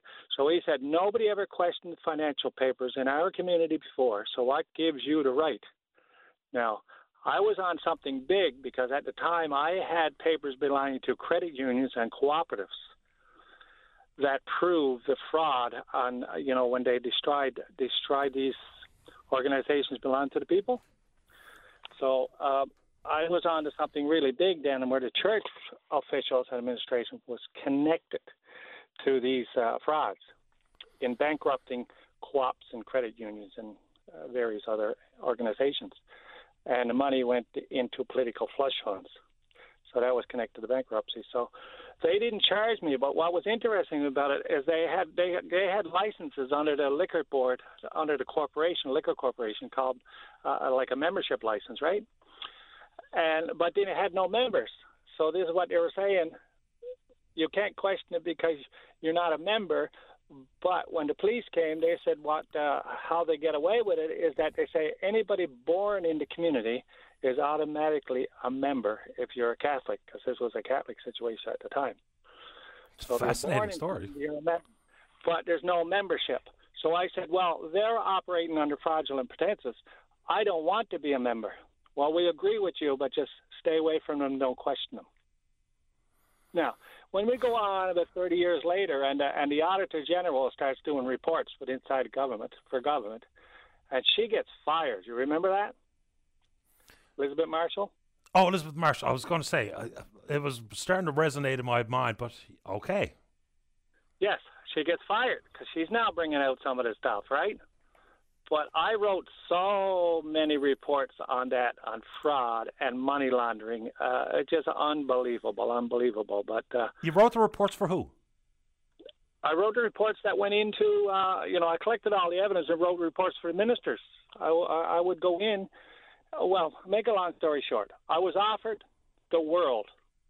I was offered the world to go away and keep my mouth shut by ministers of the crown in the government.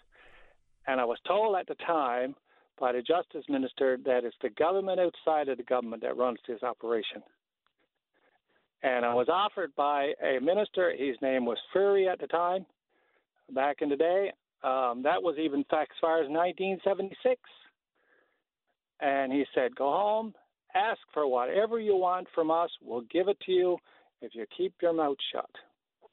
Now, we're in a bad situation in Newfoundland today because this is the cover up after cover up after cover up. And uh, land titles, unbelievable. I mean, I've done a lot of research in land titles and the fraud on top of fraud on top of fraud in there. So they got inland titles, they have a certain section in the back there. And they know what's going on because when somebody steals land, they know it's not a true title. So they put that information in a separate file over at, at land titles. Now, over the years, everything has been privatized pretty much because all government agencies that operated, you have to look at the guiding mind of the operation. Who is the guiding mind in law? And uh, so basically, when you look at that, you'll only have to come, come to a conclusion that these are private businesses under disguise as an agency. That's why there's no transparency. You don't have to give transparency. So, well, anyway, with that, uh, you know, there's a lot to be said because I've been doing research for over 50 years now. And uh, I had lawsuits uh, uh, tied up in the courts and blocked by the heavyweight lawyers, who are uh, many of them were actually uh, politicians, uh, like Jack Harris, Danny Williams, and whole pile more. And uh, uh, so I couldn't just I couldn't break the ice because the police were saying it's all too political. We can't do anything about it. I mean, in the '90s, the senior police were saying we're we're quitting our jobs early. We're retiring because politics is over the law and over justice. Holy we can't smokes. do anything about it. Unbelievable, Patty. Un- uh, shocking. The, world. There's a lot to absorb as to what you, from what you've offered here this morning. A lot. Uh, well, if you want to see the records, Patty, I have them. I have a still have a lot what wasn't stolen from me because even filing cases in the courts against the government, the records would go missing, being stolen. Right? I mean, that was shocking. And I went to every major law firm in Newfoundland back in the 90s, and not one of them would represent me in a lawsuit because they said they wouldn't get a contract with government, and that's what they depended on, uh, you know, for for their business is government contracts, and they wouldn't get one if they took my case. But if they would have took my case, they would have exposed all this about the churches and the, the administration in the churches and all the political slush funds they were operating. And they brainwashed all the people. The poor people gave their money to those places, not knowing that the money was being direct, redirected to political slush funds. That came out when I hired a private investigation firm to come to Newfoundland and do an investigation into why I couldn't get a business license and a liquor license. And they soon found out. I mean, the inspectors told them right away. They said this, you know, it's shocking because we we recommended these licenses all the time, but the problem is there are com- small businesses competing with these church organizations who are fundraising for politics. So, and I got a copy of that report, Patty. Keith, I, I'm going to have to re-listen to this uh, call a little later, just so I can grapple with all the different points made. Do you feel like uh, telling me who you are? Well, this is it. I um, well, that's my second name, Keith. I I spoke to you last week. My name was William last week. That's my first name. My name is William McIsaac. William McIsaac. Uh, That's right. I've been in private investigations for. Well, I started I had my first criminal code when I was nine years old. So, and I had a strict father. So I, you know, when it came to theft, I couldn't believe it by the time I was 20 years old what was going on inside the government. And so when I was 20 was my first visit to uh, my first visit to the government offices here. And uh, I was shocked. You know, that's when the offering was made to me. I could be a multi-millionaire uh, by taking their bribes, but I would never do it. So I lived poor. William, I appreciate the time. They're flagging me off late here to the news, but uh, thanks. And I, I am absolutely going to have to listen to this call again sometime later this afternoon just to get as much of an understanding as I can from what you've said. Uh, but thanks for this. I appreciate your time. Thank you very much, Patty, for listening. Yeah. Bye, William. Thank you. All right, bye bye. Fancy you might have to send me the MP3 of that because I'm going to have to re listen to that thing. All right, uh, today's a good day to get on the program to help us wrap it up to get to noon hour. So if you're in the St. John's metro region, the number to dial to get in the queue 709 273 5211. Elsewhere, toll free long distance 1 888 590 VOCM, which is 8626. Don't go away. Welcome back to the program. Interesting note from a listener during the newscast. We were talking about psychiatric nurses, and maybe they're going to, well, yes, they're going to be uh, running a pilot program for psychiatric nursing here in the province coming sometime this year, and hopefully moving quickly towards the legislation required so that the college can actually regulate a registered psychiatric nurse. But we'll talk a bit more, more about that in a second. This was about another healthcare worker, and remember, it's not that long ago that the government was talking about reintroducing formalized approach to midwives in the province. Absolutely right. That kind of went by the wayside. There was some midwives that had been established in Central, I believe they were all in Gander, but the thought was with the lack of services for OBGYNs, obstetrics units in certain parts of the province, that midwives could absolutely be part of the solution for families who are experiencing a very quote unquote normal low risk pregnancy.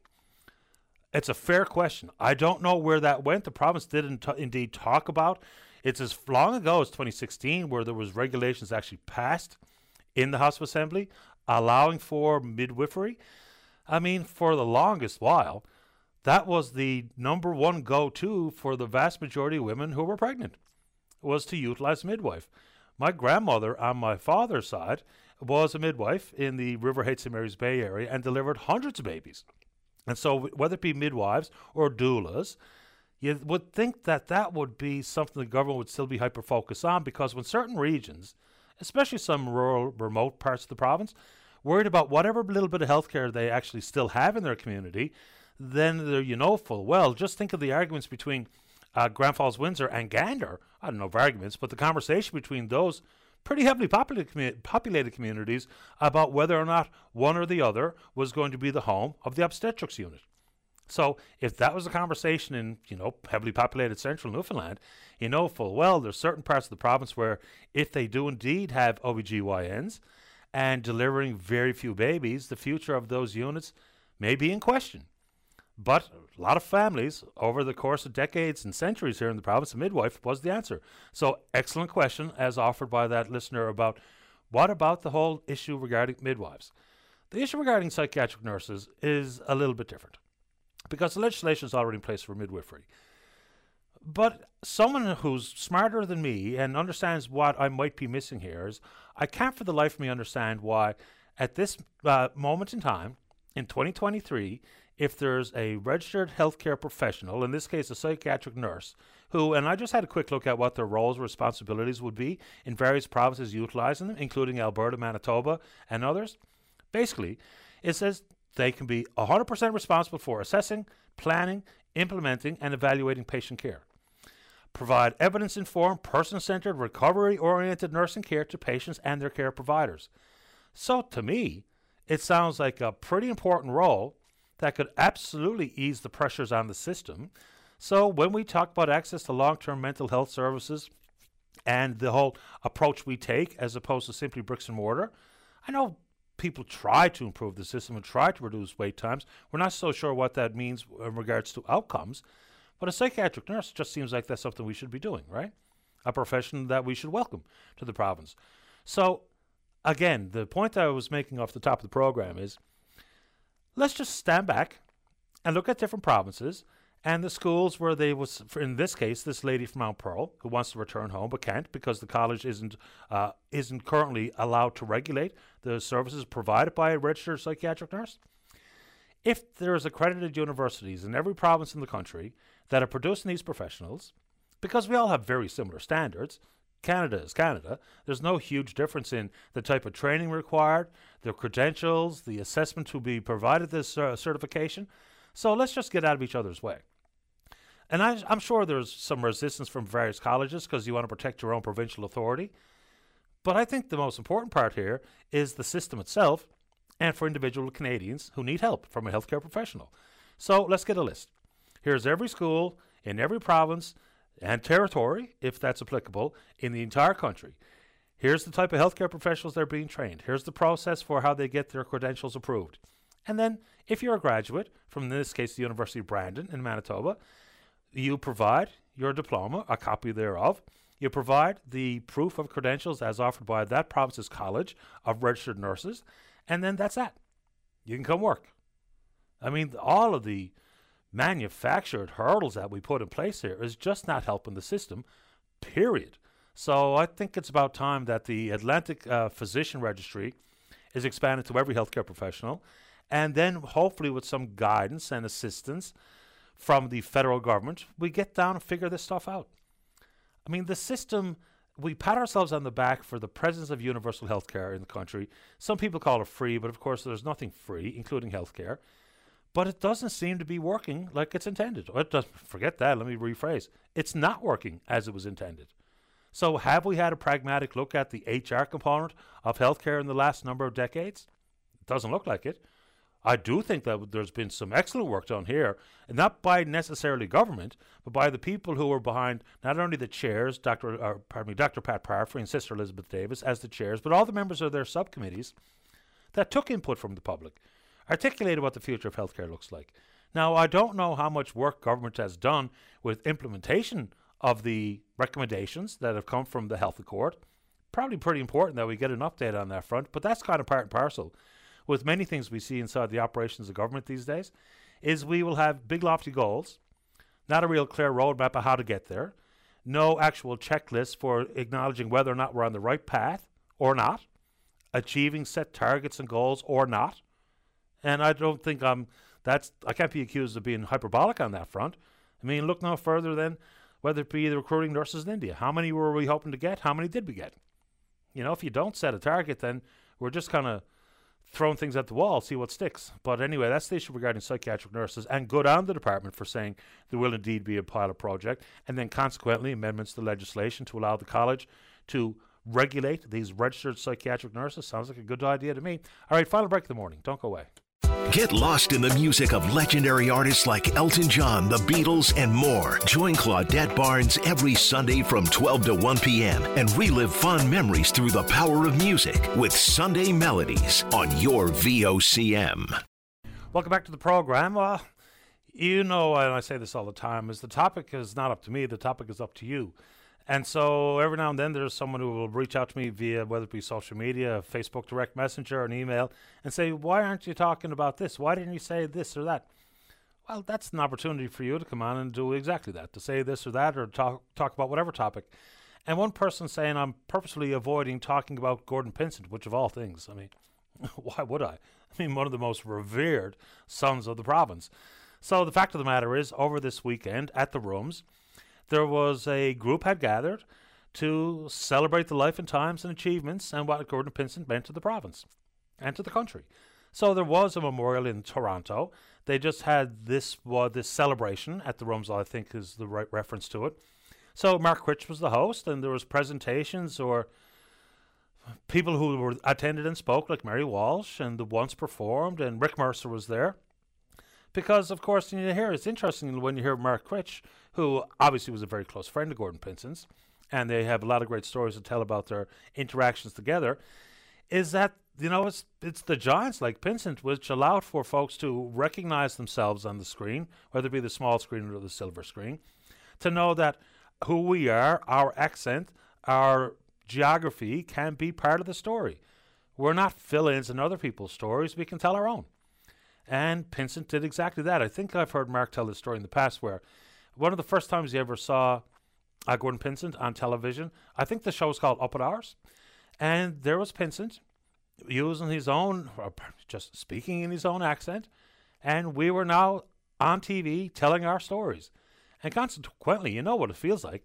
If someone has gone before you, the trailblazer, the pioneer, they make it much easier for the next wave to come right behind. Uh, let's see here. Let's have one final call of the morning. Let's go to line number one. Sharon, you're on the air. Hi, Patty. Good morning. Morning. I had to call in because we went and saw Come From Away last night in Gander. And I just want to do a big shout out to all the cast and directors and behind the scene people, but especially to Peter Halley, Shelley Neville, Petrina Bromley, Oh my gosh, what a show! Did us Newfoundlanders proud. Absolutely breathtaking. Yeah, and of course directed by Jillian Keiley, one of ours as well. Absolutely. So right. obviously you hadn't seen it before last night. Actually, I did see it first uh, when they did it in Gander. They did it at the arena before they brought it to Broadway. Okay. And uh, but last night's show was, uh, you know, better props I mean, if anybody has been, they put out a call to the community for these crocheted squares. The call, you know, I think they're called granny squares. They needed a few for their set design. They ended up with 2,200 of these crocheted squares. It's just phenomenal. I mean, the story continues, you know, and uh, a little personal story. So I had posted on my Facebook page that I was excited to go see Come From Away. And a friend of mine who lives in Oklahoma saw it. And she happened to be here in Newfoundland. I haven't seen her in 40 years. Anyway, somehow she was able to find where I was seated in the theater. And when it was over, came up to me, tapped me on the shoulder. And when I turned around, I nearly died. So we had a 15 minute reunion because we're camping in the Eastport area, so we had to drive back. And anyway, it, it just added to the whole story of Come From Away. It was fabulous. I I saw it, and I'll admit I don't know how to say this, but sometimes if things are purposefully over the top, provincial, and people get carried away with you know the sort of the caricatures of who we are and that kind of stuff, I sometimes I kind of not really big on that. But when I mm-hmm. finally did see Come From Away, I was blown away. It was a tremendous show. And I tell you what, I think if people are being honest with themselves, left with a little bit more air in your chest and your chest puffed out and a bit more pride than possibly you went in with before. And I'm not trying to exaggerate it, but that's how I felt. I saw it in London, and I was absolutely blown away with the caliber, the emotion, the reaction of the crowd was unanimous. Everyone felt exactly the same way. There was times where you laughed your head off, times where there was really quite touching, and everything in between. So I'm glad you enjoyed it because I know I sure did. Yeah, and you know, I hope it continues. Uh, it would be great if they brought it into town because I know there's so many people probably wouldn't get the opportunity to get to Gander to see it. But you know, when you think about it, it's a story about us, a story about Newfoundland, and it's been worldwide. It's been everywhere, and it's about us. And I think we have a lot to be proud of in that. I couldn't So agree more. have to do a big shout out to everybody, and uh, if anybody gets a chance to ever see it, they should certainly go. Because time is running out. 37 performances in Gander, all sold out. Tickets are like hen's teeth. They are. They are. It's great So- stuff. I'm glad you enjoyed it. Thanks for the call, Sharon. Okay, Patty. Have a great day. You too. Take care. Okay. Bye All bye. Bye bye. Yeah, and of course, it wasn't just Gander that opened their arms, right? Surrounding communities out in Central, Town, Stephenville, Deer Lake. I mean, it's something that I'm sure people never forget. And some of the stories of the passengers on some of the planes, and they're coming back to the province over the years for the obvious reasons to say thank you and to reunite with some of the friends that they made during that really what was a very difficult time. But talk about making the best out of a bad situation. All right, good show today. And we will indeed pick up this conversation again tomorrow morning, right here on VOCM and Big Land FM's Open Line. On behalf of the producer, Franz King, I'm your host, Patty Daly. Have yourself a safe, fun, happy day. We'll talk in the morning. Bye bye.